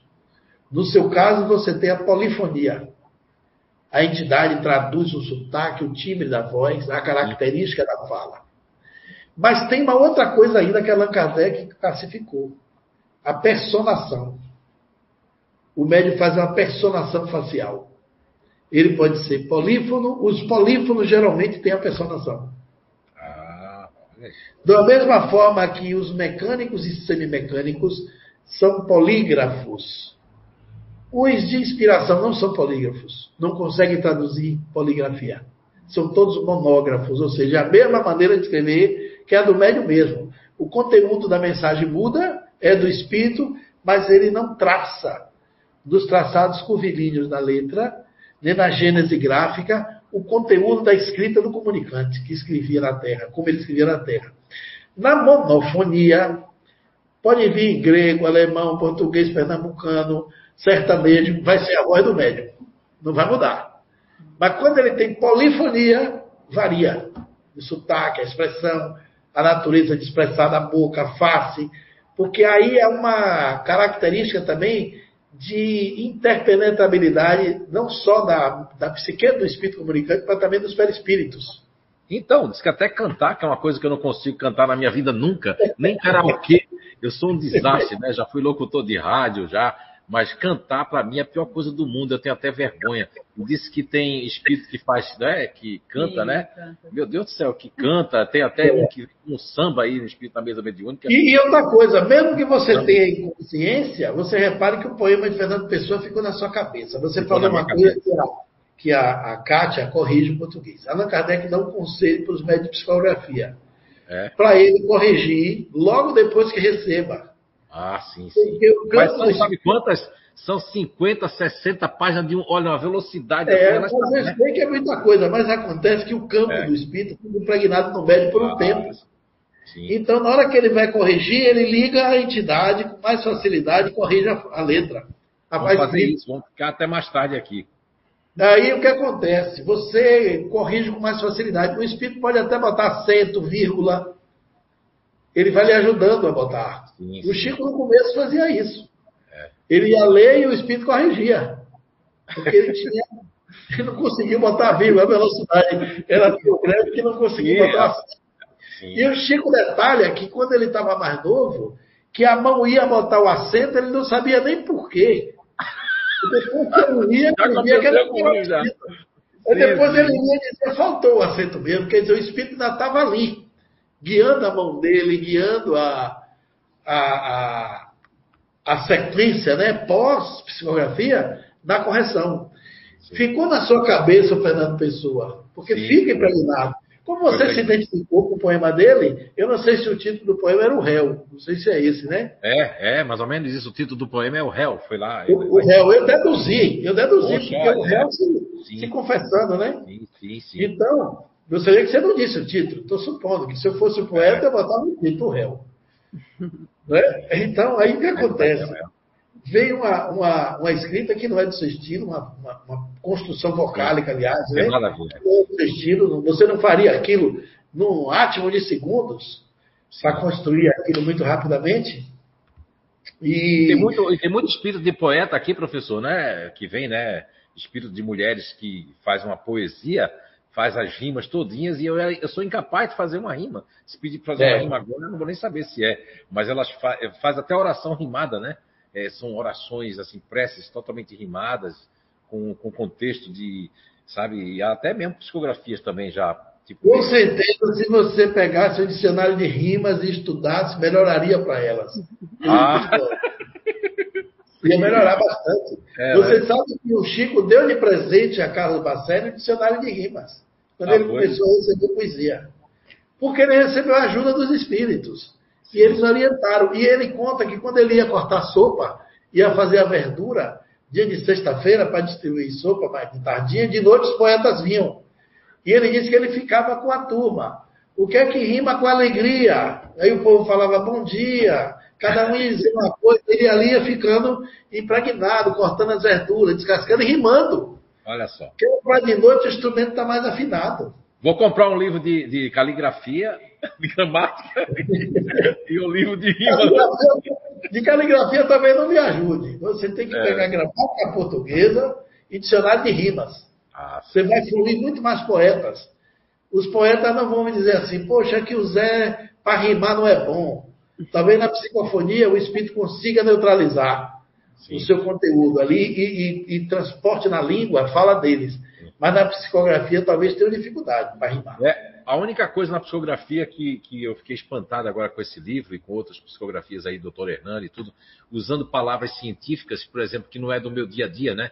É, são é, fórmulas matemáticas, de física, de química. Nesse livro mesmo tem muita coisa ali que é o, o Espírito de Luiz Felipe, está em, em, é, Entre Mundos, o nome do livro, né? É o Cidades Espirituais 2, Entre Mundos onde ele vai para algumas, é, é, alguns locais ali, alguns mundos muito mais adiantados, onde tem um intercâmbio em cinco mundos, a Terra é um desses cinco mundos que tem intercâmbio, muito interessante, mas com muita coisa que realmente não é do meu dia a dia, física, química, física aplicada, é, coisas assim muito rápidas, assim, são fórmulas inclusive, é, é, coisas de, do passado da Terra ali, coisas muito assim, muito enigmáticas assim, e que a Kátia foi pesquisar. A Kátia tomou o impulso de pesquisar, né? Ela até vai escrever alguma coisa no livro que foi ela que fez a pesquisa, eu nem, nem sabia daquilo ali. E, e a, o interessante é que 50, 60 páginas, né, Gabi? Você já também já ficou ali, até o pessoal se perde para numerar as páginas, porque é muito rápido. É muito, se, não, se não tirar a página logo, ele vai escrevendo na. É muito rápido, assim. A, o senhor já percebeu, já viu também junto, né? Mas assim, foi muito boa essa lição de hoje ali, a minha pergunta. Fico grato, viu, professor, porque eu tinha essas dúvidas também, como eu tenho até hoje, tinha oportunidade de perguntar e hoje eu perguntei. Inclusive, José, essa preocupação de, de quando a, a, criança demora de falar, tem muitas mães que ficam atormentadas, pensando Sim. que o filho tem deficiência mental. Sim, eu tenho um neto assim, eu tenho um neto que não está falando muito. E leva para médico, leva para fonoaudiólogo, fica pensando que é para sempre, mas não, deixa o tempo que o espírito precisa para se adaptar à língua nova. Às vezes a primeira encarnação dele naquela língua, naquele tronco de língua. Sim. Entendeu? Esse mundo é muito grande. Imagine o espírito que teve 5, 6, 7, 10 encarnações, 200 em outros idiomas. Sim, até eu percebo que eu já, além de vir para a Terra, eu fazia um bom tempo que não vinha, é, tinha vindo para a Terra, mas não tinha vindo para essas línguas latinas. Acho que eu nunca tive mesmo, realmente, porque para ter uma ideia, eu, eu, tenho uma facilidade, minhas pesquisas que eu faço na área da energia, é, de cada um de nós, é mais na Rússia. Eu tenho uma facilidade muito grande de pesquisar em russo, né? E, e inclusive até de falar em russo, assim, eu estava aprendendo o idioma assim, é uma facilidade incrível. O tá. alfabeto cilírico, né? Para mim, o alfabeto cilírico é, é, é familiar. As letras cilíricas, que são mais de uma outra composição, né? E o alfabeto cirílico para mim é familiar, enquanto o alfabeto português para mim ele é muito estranho até hoje, sabe? Até o alfabeto, às vezes até esqueço como é que é o alfabeto. E eu estudei isso, mas não me lembro. Agora, se perguntar o alfabeto cilírico, é capaz de eu me lembrar de muitas coisas. É. São características né, que o, os contextos do conhecimento espírita explica de uma maneira cristalina e fica muito óbvio. Fica muito óbvio você entender isso. E já tem outros meninos que falam cedo. Tem gente que tem crianças que aprendem a ler sozinho. É verdade. É, já... Sem professor começa a ler, quer dizer, deve ter tido vidas daquela língua com muita frequência. E a última encarnação deve ter sido recente naquela língua. Uma né? colocação então do professor. fácil. É verdade. É verdade, professor, é verdade. Tem mais perguntas aí, gente? Vamos lá. Muito Poxa, muito obrigado, professor. Muito obrigado mesmo. Já são 19 horas e 24 Já? minutos. E aí a gente gostaria de fazer mais uma pergunta para cada um, pode ser? Então, essa veio do Instagram para o Zé Araújo. O que implica não seguirmos as nossas tendências da nova personalidade, da nova sede da alma? E por que quando se nasce numa inteligência emocional, é tão difícil de seguir? Obrigado, de Cara... Caruaru, Pernambuco. Eita! Caruaru, Pernambuco. Terra boa. Comedor de mungunzá, o pessoal lá, cuscuz com charque de manhã cedo, carne de sol e bode, né? Porque Caruaru não pode faltar um bode, porque lá tem quibe de bode, sorvete de, gobe, de bode, né? Suflê de bode. Eu, uma vez eu fui para Caruaru no passado, agora não mas eu amo Caruaru também, gosto muito, né? O mestre Vitalino. Como é o nome da pessoa? Não, não tem nome, né? Ah, então você sem nome de Caruaru, um grande abraço, obrigado pela pergunta. Aí repete a pergunta, porque estou entusiasmado com o bode. Nem gravei. O que implica não seguirmos as novas, as novas tendências da nova personalidade, da nova sede da alma. E por que, quando se nasce numa inteligência emocional, é tão difícil de seguir? Muito bem. Então, quando fala sede da alma, logo recordo uma pergunta que eu né, já até falei muitas e muitas vezes esse ano, esses anos todos aqui na CI, o Recanto Saber, que é a questão 146 do Livro dos Espíritos, onde Allan Kardec é, questiona mais ou menos assim: é, a alma tem uma sede indeterminada e circunscrita no corpo? E a resposta, primeiramente, é não. Aí depois os, os espíritos respondem àquela Kardec. Não, porém, naqueles que pensam muito, está mais localizada na cabeça, ao passo que aqueles que pensam muito na humanidade, né, pensam muito no outro, está localizada no coração. Então vamos pegar só essa parte aí, porque tem a, a questão 143A, 146A também, que dá seguimento. Mas se nós percebermos, as pessoas que têm uma alma, a sede da alma, né? E é, olha, quem está dizendo isso é o livro dos Espíritos. A sede da alma por isso que tem muita gente aí, infelizmente, fazendo palestra que não leu a questão 146, né? Dizendo que, que a alma está na epífise, né? Olha, mas segundo a espiritualidade de Allan Kardec, Sócrates, 400 anos antes de Cristo, falava homem cabeça, que a alma podia estar na cabeça, está no peito ou está no ventre, né? Sócrates, 400 anos antes de Cristo, né? É, Platão, no livro A República, no, se eu não me engano, é no capítulo capítulo 19, o livro A República, ele traz algumas coisas que eu tive na Grécia, eu tive a oportunidade de estar na, na Biblioteca de Atenas e também em Delfos também, né? E o que eu percebi de algumas pesquisas que eu trouxe, alguns livros ali que eu trouxe, estava escrito em inglês, é, da questão da comprovação de, da existência ou não de Sócrates em vários diálogos e outros autores. Então, Sócrates também localizava, Platão localizava a alma nas três temperanças da alma, que a alma aqui estaria naquelas pessoas que eh, governam, que pensam, que raciocinam, que é mais assim, seria mais mental, enquanto que a alma, para Platão também, na temperança, estaria localizada aqui na, nas emoções, nos sentinelas de Platão, que aqui seriam os sentinelas que estão apostos para fazer algo por alguém, que hoje, traduzindo para o século XXI, seria a empatia. Né? E depois, a alma também, no, do ventre de Sócrates para Platão, ele reproduziu na sua escola platônica que a alma seria no ventre, seriam os trabalhadores, os operários, aquelas pessoas que, que correm, que fazem mais, que, que se agem mais. Né? Agora, a sua pergunta que vem, a sede da alma da questão 146 do Livro dos Espíritos, nós podemos dizer que a questão de uma nova personalidade, de a gente seguir as nossas tendências, né, que passam a ser inatas nessa vida, que é diferente da outra vida, dando agora continuidade a, a toda essa é, ilustração que fez o professor Clóvis Nunes agora no final da minha pergunta sobre mediunidade, das crianças saberem mais, saberem menos, tudo isso implica também uma pessoa que veio de uma inteligência racional, uma pessoa fria, ou uma pessoa ativa que pegava na goela das pessoas, que era assim. Ela vem numa inteligência emocional, ela tem uma dificuldade. É difícil ser da inteligência emocional. Porque, veja bem, os autores hoje querem fazer generalizar. Eu sou de um jeito, então eu vou lá com mindset. Carol lá de Stanford, mindset. Todo mundo tem que mudar o seu padrão mental. Aí eu pergunto, pessoas de Blumenau, que são continuadoras, que guardam coisas, que não se arriscam, que buscam segurança, que não gostam de mudança, só falar em mudança já tem um piripaque. Como é que você vai transformar o padrão mental de uma pessoa como essa? Aí nós vamos agora para o pessoal lá de, de, de, de que, que, que, é do, do, é, do Mindfulness.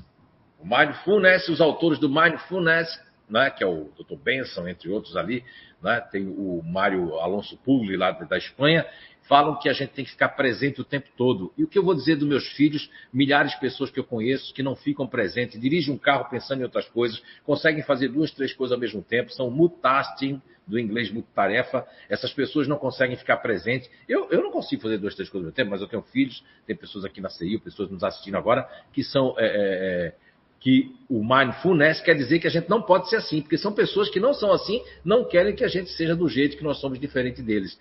Então, a sua pergunta de Caruaru, ela vem bem do encontro que nós somos diferentes. Agora, quem nasce, renasce agora, na, nessa presente encarnação, numa base, numa inteligência que eu nominei de inteligência emocional, que não é essa mesma inteligência emocional dos best-sellers aí dos... Não, não, não. É uma inteligência emocional do campo límbico, o campo límbico, a pessoa, a alma está mais ligada ao campo límbico, que faz uma conexão ali com a 146 do Livro dos Espíritos.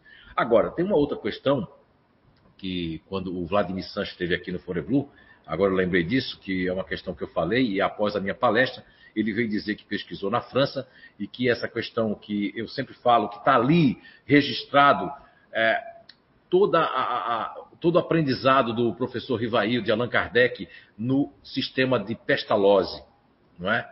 no sistema de Pestalozzi, ali em Iverdo, na Suíça, que é a questão que Allan Kardec faz na questão 928 de O Livro dos Espíritos. Quando, mais ou menos, Allan Kardec não faz só uma pergunta, como ele faz uma afirmação que os males que nos acontecem por não seguirmos aquelas aptidões naturais que Deus nos ortogou. E Allan Kardec não faz uma pergunta, ele faz toda uma dissertação e a espiritualidade concorda com Allan Kardec, dizendo assim o é.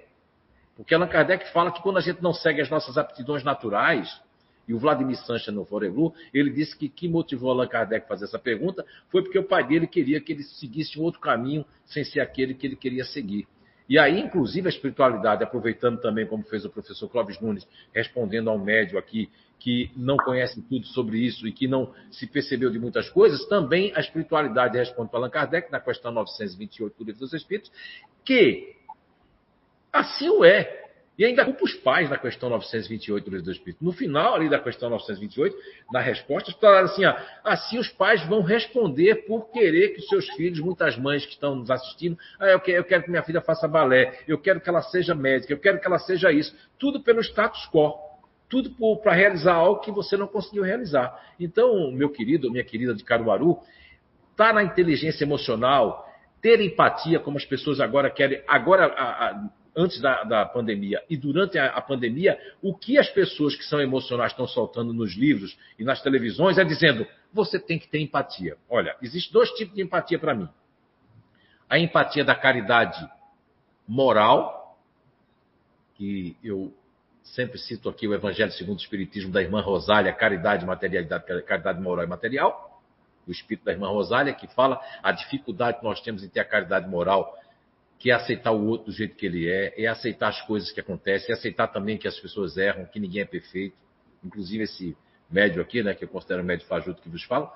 Mas eu quero dizer que nessa pesquisa científica das inteligências, que a gente conhece um pouquinho, eu vejo muitas pessoas ao meu redor, da minha família, pessoas aqui do CEIU, pessoas que frequentam o INATO, pessoas de Portugal, que do INATO de Portugal, que a dificuldade de viver que inclusive são vistas como os, os psicopatas.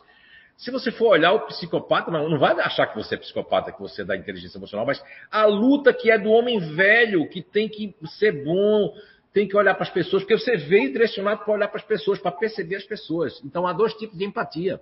A empatia que está no Evangelho segundo o Espiritismo da irmã Rosália, que é empatia que a gente tem que ter a caridade moral, e a outra empatia que querem fazer a gente ter pessoas racionais, pessoas ativas, não vão ter. Não vão ter, isso eu provo com pessoas. Qualquer língua.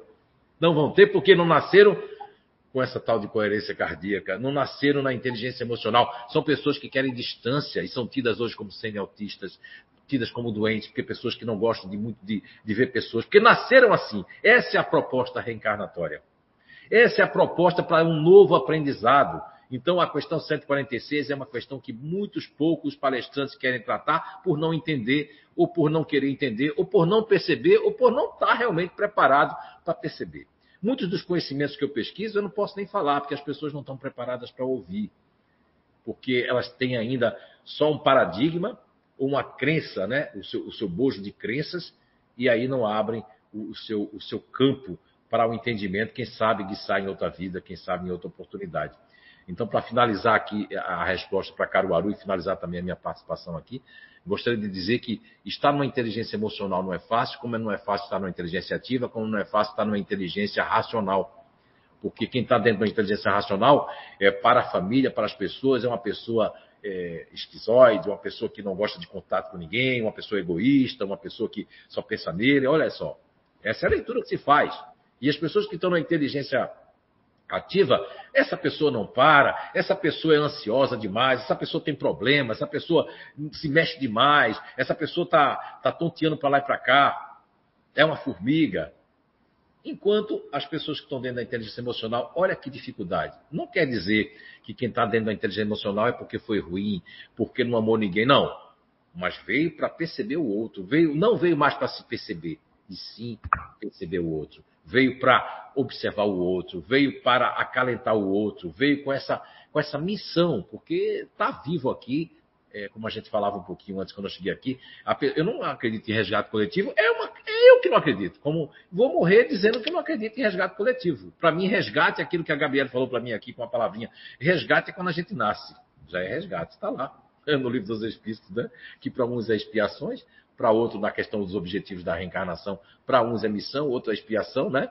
E no meio dessa expiação e, e missão, com certeza há um resgate. Então, eu diria para você de Caruaru, como para todos que estão assistindo, está em qualquer uma dessas três é, sedes da alma, da questão 146 e da 146A, tanto na cabeça, como no coração, como no ventre, não é fácil porque é um novo aprendizado. E todo novo aprendizado requer esforço e requer uma questão chamada assim, ó, que nós não temos muito, né? Uma palavra que no Espiritismo antes falava tanto, mas hoje já até desapareceu essa palavra, né? Até agora para falar está querendo desaparecer da minha vida, que é a gente ter uma questão de resignação. A gente não consegue, não é para se resignar de ficar, ah, eu não dou para nada, não, não. Resignação, eu digo, é se resignar da minha capacidade que eu tenho hoje e colocar para fora as minhas habilidades, porque todos nós somos inteligentes, tanto a inteligência ativa como a inteligência racional, como a inteligência emocional. Agora, lógico, a inteligência ativa é pouco percebida, porque acha que é uma obrigação a pessoa ter atitude, a pessoa ser esforçada, a pessoa não deixa nada para depois. Essas pessoas são muito inteligentes, como as pessoas da inteligência emocional com a empatia, as pessoas da inteligência racional com o raciocínio, né? com a questão da objetividade, da criatividade, fazer filmes como esse aí, que o professor falou hoje, que eu não me lembrava mais, que é o Turno do Tempo, né? E onde tinha ali o voltando no. Cara, isso aí é uma ficção, mas que já é uma mediunidade também, já deixa de ser o futuro vindo para o passado e o passado vindo para o futuro.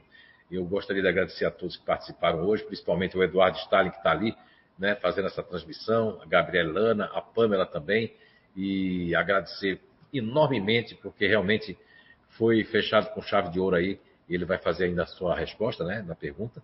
Mas eu já quero dizer aqui que, olha, estou hoje muito feliz de estar participando aqui junto com o professor Clóvis Nunes e com vocês aí. E também aprendi muito hoje, sempre a gente está aprendendo.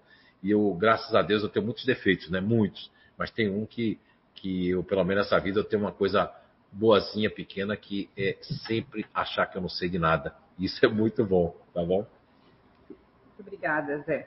É, vamos à última pergunta, então, para o Clóvis. Temos muitas perguntas boas, né, Pamela? Uhum. Aqui, mas infelizmente. Eu acho esse horário, esse dar... povo com horário. Eu e o professor Clóvis Nuno, a gente não gosta de horário. É, infelizmente não vai dar tempo da gente ler todas, né? Mas a gente agradece a todos que enviaram.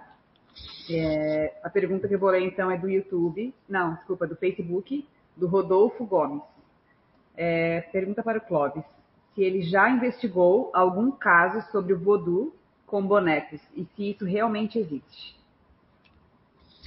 O voodoo vem de uma prática ligada à Goécia, à magia.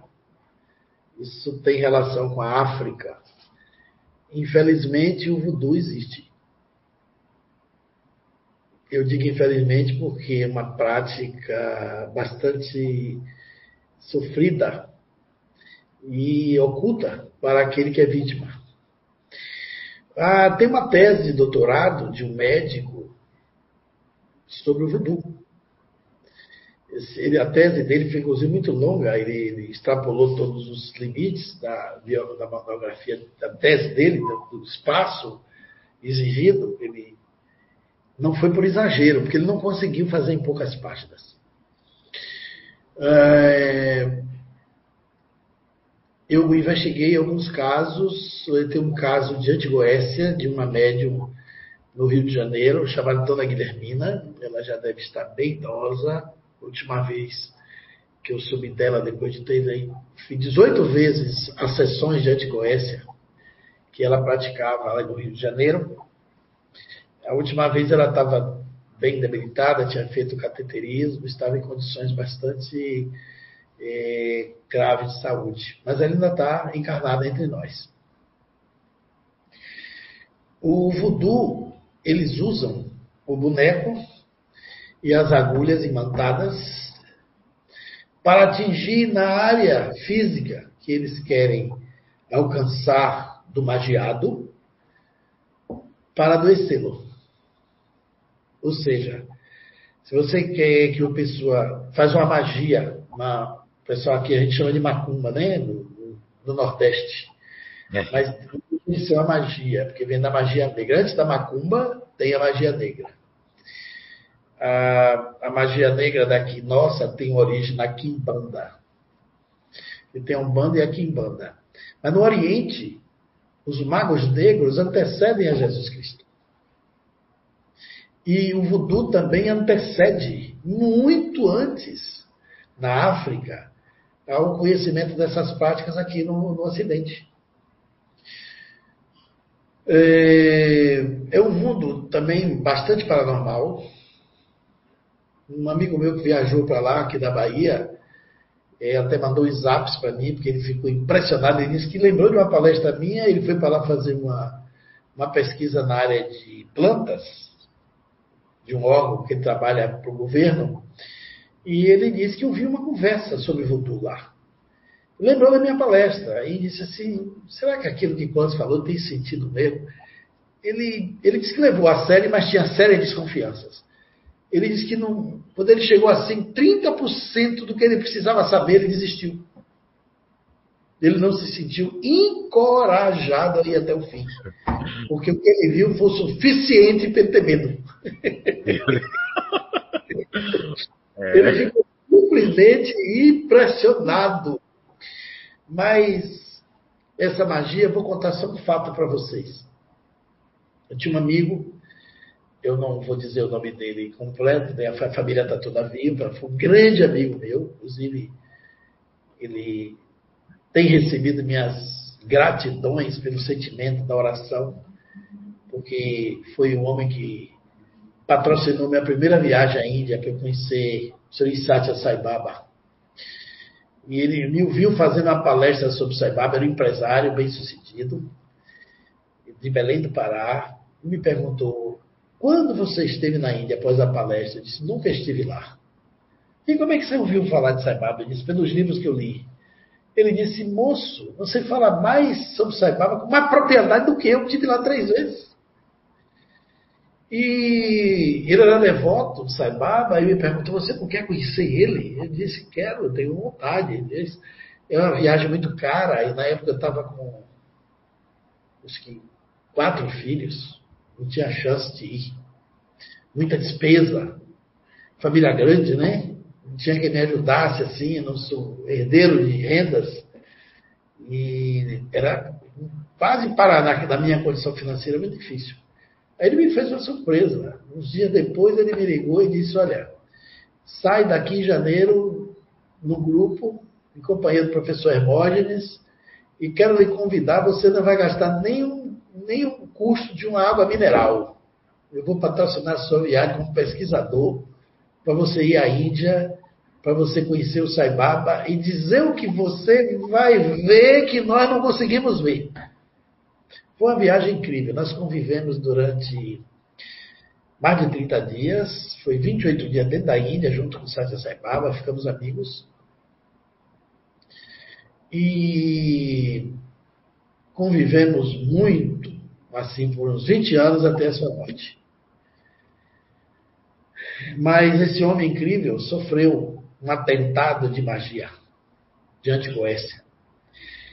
Eu me lembro que eu estive em Belém e o comentário é que ele estava muito doente, estava com problemas graves na região do intestino e a esposa estava paralelamente com problema na garganta e a secretária dele com problema no estômago.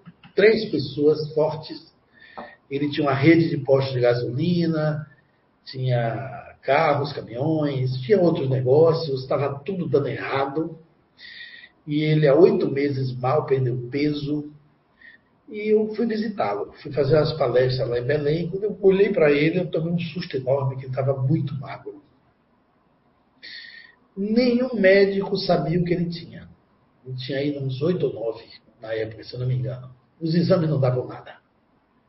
Geralmente, quando essas influências espirituais acometem as pessoas, a primeira coisa que você vai é para os exames. Os médicos vasculharam ele. Aparentemente, fisicamente, não tinha nada. E eu disse, ele mostrou a opção de remédio que ele tomava, não melhorava. Olhei o quadro dele, pela minha experiência na época, na área, eu disse para a filha dele, o seu pai pode estar magiado. Ela olhou para mim e disse, como assim? Surpresa. E depois eu conversei com ele ele estranhou a minha fala. E não me perguntou, tu não era espírita? O que é que tu tem a ver com esse negócio de macumba, de magia?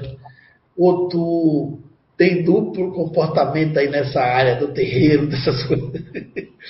Eu disse, não, uma coisa nem outra, tudo comportamento nenhum, eu continuo sendo espírita do mesmo jeito. Só que esse é um campo que eu também pesquiso, está no mundo da paranormalidade, não tem nada que nos escape. E ele me escutou. Eu disse, olha, você vai numa média no Rio de Janeiro que faz as sessões de Antigoécia. As sessões de Antigoécia, aqui foram muito conhecidas pelo centro espírita no Rio de Janeiro chamado Frei Luiz. Goécia, do grego, quer dizer magia. Antigoécia é que desfaz a magia. E essa médium minha amiga era amiga minha, dei a notícia a ele para ele ele ficou muito cismado, mas disse que ia. Eu liguei para ele e marquei. O incrível, quando chegou faltando assim uns dias para ele embarcar, a filha dele me liga e diz, Clóvis, papai não quer ir. Eu disse, é mais uma evidência que ele está magiado, que as entidades que operaram a magia para ele, nessa hora se aproximam, fazem de tudo, é que nem um obsessor quando o camarada quer ir para o centro espírita para ficar bom da obsessão os espíritos inimigos dificultam tudo para ele não ir atrás do tratamento, porque sabe que se ele for lá, ele se liberta da perseguição espiritual. Aí falei isso para ele, você tem que trazer ele de todo jeito. Botou o telefone na linha, ele resistiu comigo, resistiu, resistiu, tornou a voltar o assunto, que ele não acreditava em patifraria, que ele, eu saí de lá e ele ficou pensando como é que Clóvis se mete num negócio desse, está querendo me meter num negócio desse, eu não vou. Ele disse: Eu não lhe meti em patifaria. Quem fez a patifaria para você foi quem te magiou. Eu estou lhe levando para te liberar. Você vai conhecer uma médium sério, séria, que faz um trabalho plenamente caritativo, de redenção da sua, do, da sua doença, do que você está sofrendo e você está rejeitando por influência espiritual, pode ser as entidades que estão te adoecendo. Por que, que você não vai a uma coisa alternativa? Você não já foi nove médicos? Se eu lhe chamasse para o décimo, pagando você iria. Ah, não, não rola dinheiro, não. Eu disse, não, você não vai pagar nada lá. Ele entrou no avião. Eu encontrei ele em Salvador. Quando eu cheguei no Salvador, que, que o avião taxiou, parou para conexão. Ela disse: ele quer subir para trocar a passagem e voltar para casa. Eu disse: mas ele não vai subir, eu não deixo. Ele estava debilitado e ele me escutava. Eu falei com ele assim, segurei no braço dele, olhei nos olhos. Ele disse: Mas o que que justifica a sua resistência? Por que você não para para olhar para si mesmo? Por que, que eu estou resistindo a esse tratamento? Isso não é teu. Tu está adoecendo, tu está magro, tu está o couro e o osso, você está depauperado, você não sabe o que tem. Eu sou seu amigo, você confia em mim. Eu não sou nenhum tolo, eu vou lhe levar para algo que vai te prejudicar. E ele entrou no avião, na marra. Sabe o que é entrar na marra? Ele foi cafungando, como a gente diz aqui no Nordeste. Desceu do rio, chegamos então na Guilhermina. A técnica era o seguinte: o espírito que ela recebia usava um pseudônimo chamado Seu Rochedo. Esse espírito não era da Quimbanda. Ele foi um mago negro no Oriente. Eu entrevistei ele durante as vezes que fui lá. E segundo ele, perambulou entre o tempo que ele viveu na Terra e no além, 200 anos nas sombras, na escuridão. E ele tinha mais ou menos uns 500 anos que tinha se voltado para o Cristo. E tinha se transformado. Agora ele usava a antigoécia, que era para desfazer a magia com a qual ele adoeceu também muita gente.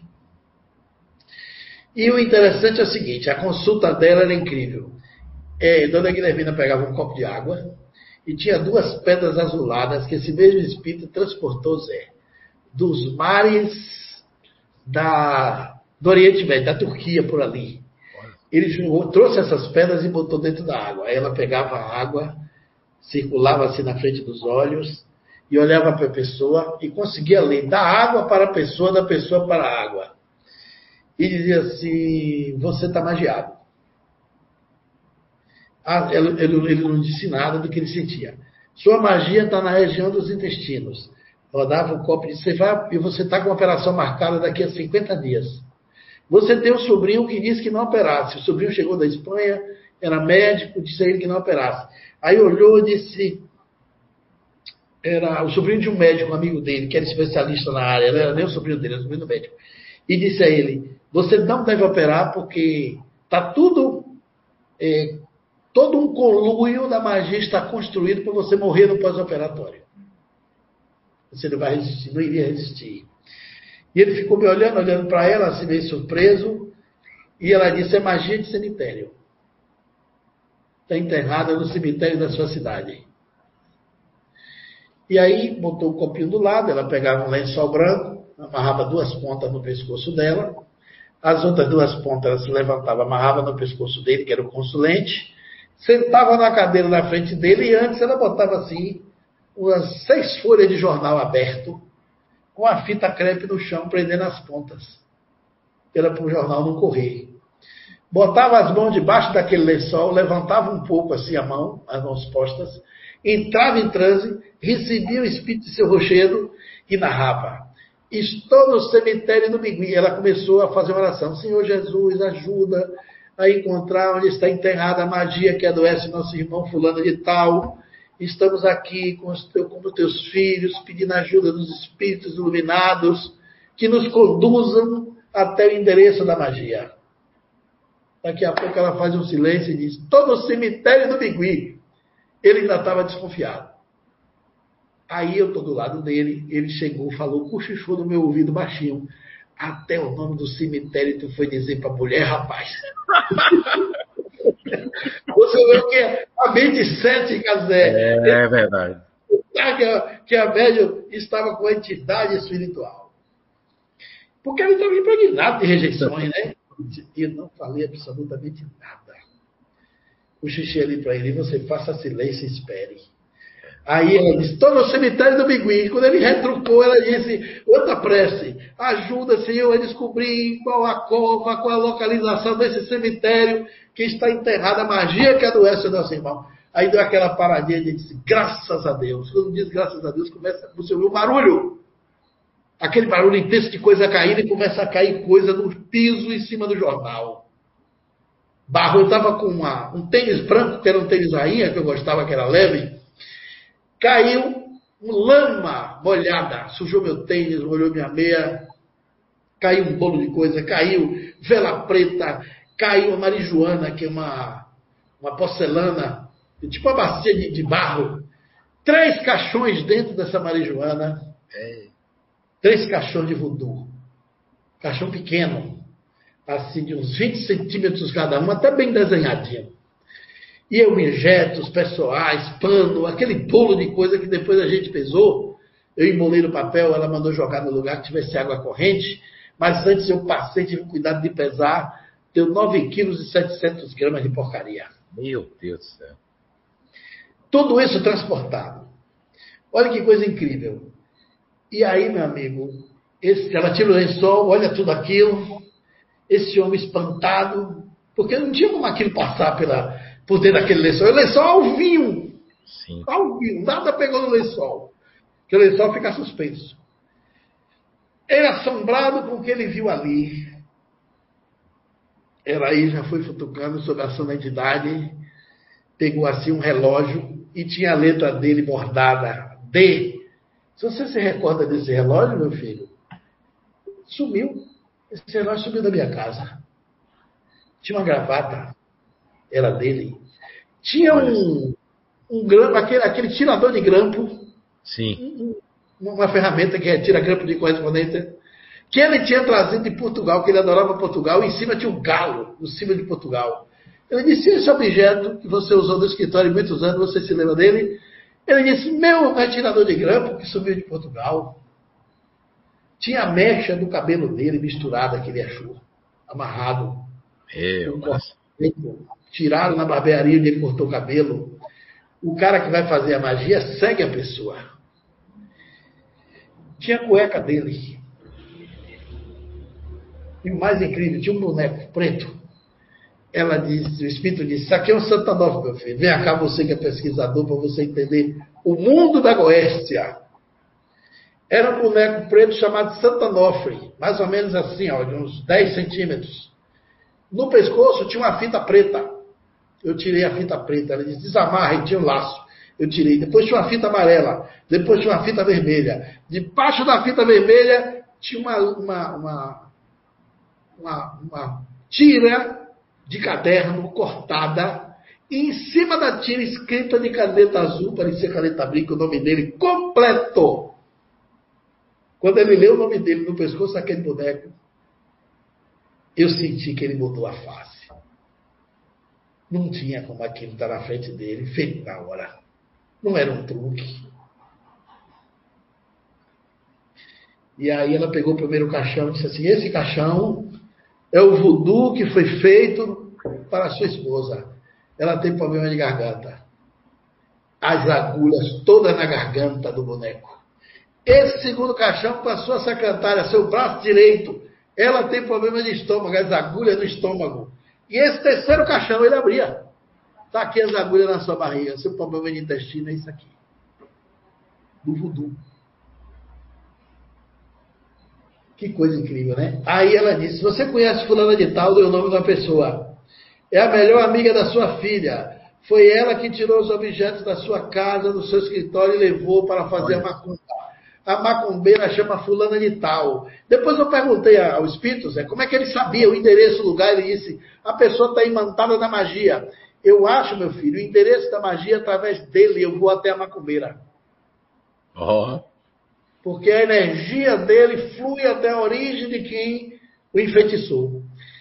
E aí, quando ele transporta, desenterra a magia do cemitério, o Rio de Janeiro estava um abafamento, um mormaço de 40 graus, um calor infernal, aquela terra toda molhada. Quando eu saí daí, eu liguei para lá para Belém, perguntei se estava chovendo. Aí eu me lembro que a pessoa aqui, aqui está chovendo cântaros. Tem mais de duas horas que chove em Belém. A terra vem toda molhada. Transportada do cemitério do Bigui. Por isso que melou meu tênis de lama. Amigo, o mais incrível foi o seguinte foi que ele, ela disse assim: Você quer saber quem mandou fazer a magia, meu filho? Ele disse: Quero, dona Guilhermina. Ele já estava ele já estava com a voz embargada, trêmulo, o queixo tremendo. Ela pegou o copo, balançou, olhou para ele e disse: É melhor que ele não saiba. Aí ele se esmurra. Não, a senhora tem que me dizer, eu estou preparado, eu sou maduro, eu cheguei aqui duvidando de tudo, agora não duvido de mais nada, lhe peço perdão, peço perdão a Deus, a Jesus Cristo, ao seu rochedo, ao Espírito que é o seu guia, aos e pediu perdão até a gente que, ele, que ela nem tinha botado na história. E aí ele insistiu, peça a ele para me dizer quem fez. Eu disse, senhor Rochedo, se o senhor ainda estiver no trânsito, eu não sei se o senhor vai me escutar. Mas o senhor devia dizer. Ele disse, ele não tem preparo para ouvir não, meu filho. Ele disse, mas ele acha que tem, senhor Rogério. Ele olhou para ela assim, olhou para ele e disse assim, eu vou lhe contar. Pegou o copo e disse, quem lhe magiou foi o seu filho e sua nora. Puxa vida.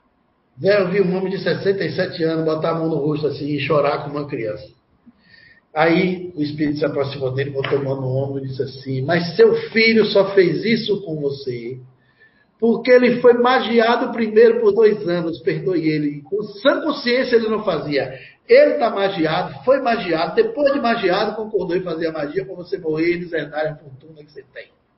Herdarem seus carros, seus bens, seus postos de gasolina. Era interesse pecuniário da sua nora, que tem um coração cheio de sombras mas eu vou ajudar seu filho. Você vai fechar os seus olhos, tirar um pouco a mágoa do seu coração, lembrar dele quando era criança, quando você recebeu do seu colo, os momentos mais felizes que você emanar do seu coração, eu vou trazer a magia dele que está no cemitério. Aí, Zé, ela pediu para dar um passe nele. Eu dei. Eu vi o semblante dele, ele assim, com aquele, aquele jeito de sorriso, como estivesse lembrando do filho, né? Aquela memória e o Espírito conduzindo ele. Daqui a pouco ela bota a mão no lençol, começa a rezar novamente, amarra o lençol no pescoço dele, faz a mesma prece, tirou aquelas coisas que tinha ali, fez o primeiro pacote, botou o jornal, tudo de novo. Aí botou o lençol, isso antes de botar o lençol e fazer a prece, né? Aí caiu uma lata velha de leite ninho, daquelas grandes que eu nunca mais tinha visto na vida Lembra que tinha um leitinho pequeno até hoje? Tinha uma grandona. Zé, acredite se quiser, dentro tinha um sapo. Um sapo seco. Sapo, sim, seco. E o nome, não tem negócio de dizer que bota o nome na boca do sapo? É. Costurado o nome dele estava lá dentro, Zé Araújo. Sim. As latas toda enferrujada, e o Espírito disse, deu trabalho. E ainda falou, tá vendo esse amassado aqui, meu filho? Foi enterrado não foi, foi, foi no cemitério, mas foi enterrado debaixo de uma árvore. A raiz da árvore cresceu e amassou essa lata. Eu tive de desenterrar debaixo da raiz. E trouxe a poção. E eu perguntei ao espírito como é que a magia funcionava. Esse espírito fez uma, um tipo assim de. É, eu acho que foi uma resiliência espiritual para mim, para tentar desembotar minha cabeça. Três anos, é, para ele me dizer como funcionava. Você acredita nisso? Ele botou a mão no meu, você é pesquisador, pense como é que a magia funciona. Eu pensava, pensava, quando eu voltava lá, eu botava três ideias, derrubava as três. Oh, meu filho, está muito longe. Você pensou muito longe. Você está muito distante da ideia. Aí eu voltava, pensava, pensava. Mas por que, que o senhor não me diz? Ele disse, mas pesquisador precisa de esforço. Pense mais. E eu pensava, ele disse, olha, não é uma entidade que fica junto da pessoa. Não pode ser que o espírito não ia ficar colado em alguém três, quatro, cinco anos sem fazer nada, só isso. Isso é alguma coisa, distância. Aí ele no tempo eu falei isso, ele disse, olhe, você usou uma palavra muito próxima. Alguma coisa à distância. Eu disse, seu Rochedo já tem três anos. O senhor já sabe que eu perdi todos os testes, por que, que o senhor não me ajuda? Eu disse, é, diante de um pedido desse, eu vou lhe ajudar. Zé, ele chegou para mim e falou uma palavra, foi suficiente. Ele olhou para mim assim, incorporado nela, botou a mão no ombro, ele sempre fazia, disse, já ouviu falar na palavra radioatividade? Soletrou as letras, as sílabas. Meu amigo, voou na minha cabeça a radioatividade do urânio. Eu aí já fui atropelando as palavras, ele disse, está acertando tudo. Do mesmo jeito que o urânio, quando tem a radioatividade, depaupera uma pessoa que está na região, quando teve as escapadas em, na Rússia, Chernobyl, né? Chernobyl e outros lugares, né? Aí o que acontece? A pessoa morre por deficiência, com imunologia baixa, Sim. a radioatividade da bomba atômica, Hiroshima e Nagasaki, matou as pessoas por quase um ano e meio depois. Seis meses depois tinha gente morrendo ativo e outros morrendo aos poucos. Então ele disse assim: o objeto pegado da pessoa para fazer a magia está imantado da frequência vibratória dele. Exatamente. O cabelo ué, que nasceu em sua cabeça, uma camisa que você usou, um relógio no seu pulso, está com sua frequência, com sua vibração. Um objeto que você gosta tem até uma frequência sentimental ali. Sim. O espírito envolve aquilo, da energia deletéria da magia em terra, que é para a magia ficar presa. Ele me disse que pode ser de cemitério, de encruzilhada ou magia do mar. E eu vi ele transportar dos três lugares durante essas 18 vezes. Você enterra, a energia fica presa, emanando a frequência deletéria para o perispírito do magiado. Ele morre depauperado pela magia. A prática do voodoo é a mesma coisa. Ela vai com um endereço fluídico e vai alcançando a pessoa naquele órgão que as agulhas afetou no boneco. Sim, sim. O voodoo é. existe. Olha aí, tá vendo? E ele ficou bom, ele ficou bom, Zé. Olha, eu levei pessoas lá, casos incríveis. Esse é um dos livros que eu preciso publicar. Oh, Tem relatos, professor. Exatamente. Nesse caso, eu tenho detalhes das fotos. Tudo nos mínimos detalhes, pormenorizadamente. Então, a energia que cura é a mesma que adoece. A energia do passe é a mesma da magia porque na natureza tudo é neutro, o homem que qualifica. A energia que ilumina aqui na luz que nos, nos faz ver a live, nas nossas lâmpadas elétricas, é a mesma que mata na cadeira elétrica. A mão que afaga é a mesma mão que apedreja, dizia Augusto Anjos, o poeta da ciência, quando estava encarnado. Então, as energias são neutras, o homem que qualifica. A positivação de energia para o bem existe, a, a negativação de energia para o mal também existe. Então, a magia é algo real e funciona em algumas pessoas. Mas o Chico dizia, uma mulher uma vez perguntou a ele, a ele assim, Chico Macumba pega? Ele disse, imagine uma parede furada. Visualize aí uma parede furada. A mulher disse, visualizei. Se você estiver na frente do furo e a pedra passar, pega em você, ela disse, pega. Poxa, Aí ele falou, fecha, fecha, boa. Parede, fecha a parede, o que, é que acontece? Ela disse, a pedra bate e volta. Ele disse, não abre espaço para o mal lhe atingir na sua existência e magia não lhe pega. Agora, nós somos tão vulneráveis, né? quem somos nós para não dar espaço para o mal? Sim, se é que traz as velas e as paixões dentro da alma. Somos espíritos ainda inferiores, em estágio evolutivo, cheio de defeitos, cheio de sombras. Então, nós somos quase todos vulneráveis. Correto. A magia. Então são muitos ensinamentos. Pena que o tempo é curto, eu peço desculpa pela Sim. avançada da hora, mas quero fazer como você, agradecer também a toda a equipe. Você já nominou, eu repito aí pela sua memória, mas eu quero dizer que a última live de 2021, a gente fizemos 12, né, uma por mês, começamos esse projeto ano passado, e como eu venho dizendo, a pandemia vai passar, mas as lives vão permanecer. As meninas me disseram aí que tem visualizações incríveis desde a primeira live. Acho que 1.700 pessoas, ela me deu o número, já acessaram a primeira live. Olha que, que plateia incrível, né? E continuam acessando, porque eu recebo muitos WhatsApps, e-mails de pessoas que descobrem e falam muito nas lives da CIU. Porque como tem um bom tempo, a gente consegue falar muitas coisas sobre muitas coisas, né? E é diversificada, é uma roda de conversa, um bate-papo diferente, não tem aquela coisa formal da palestra pública.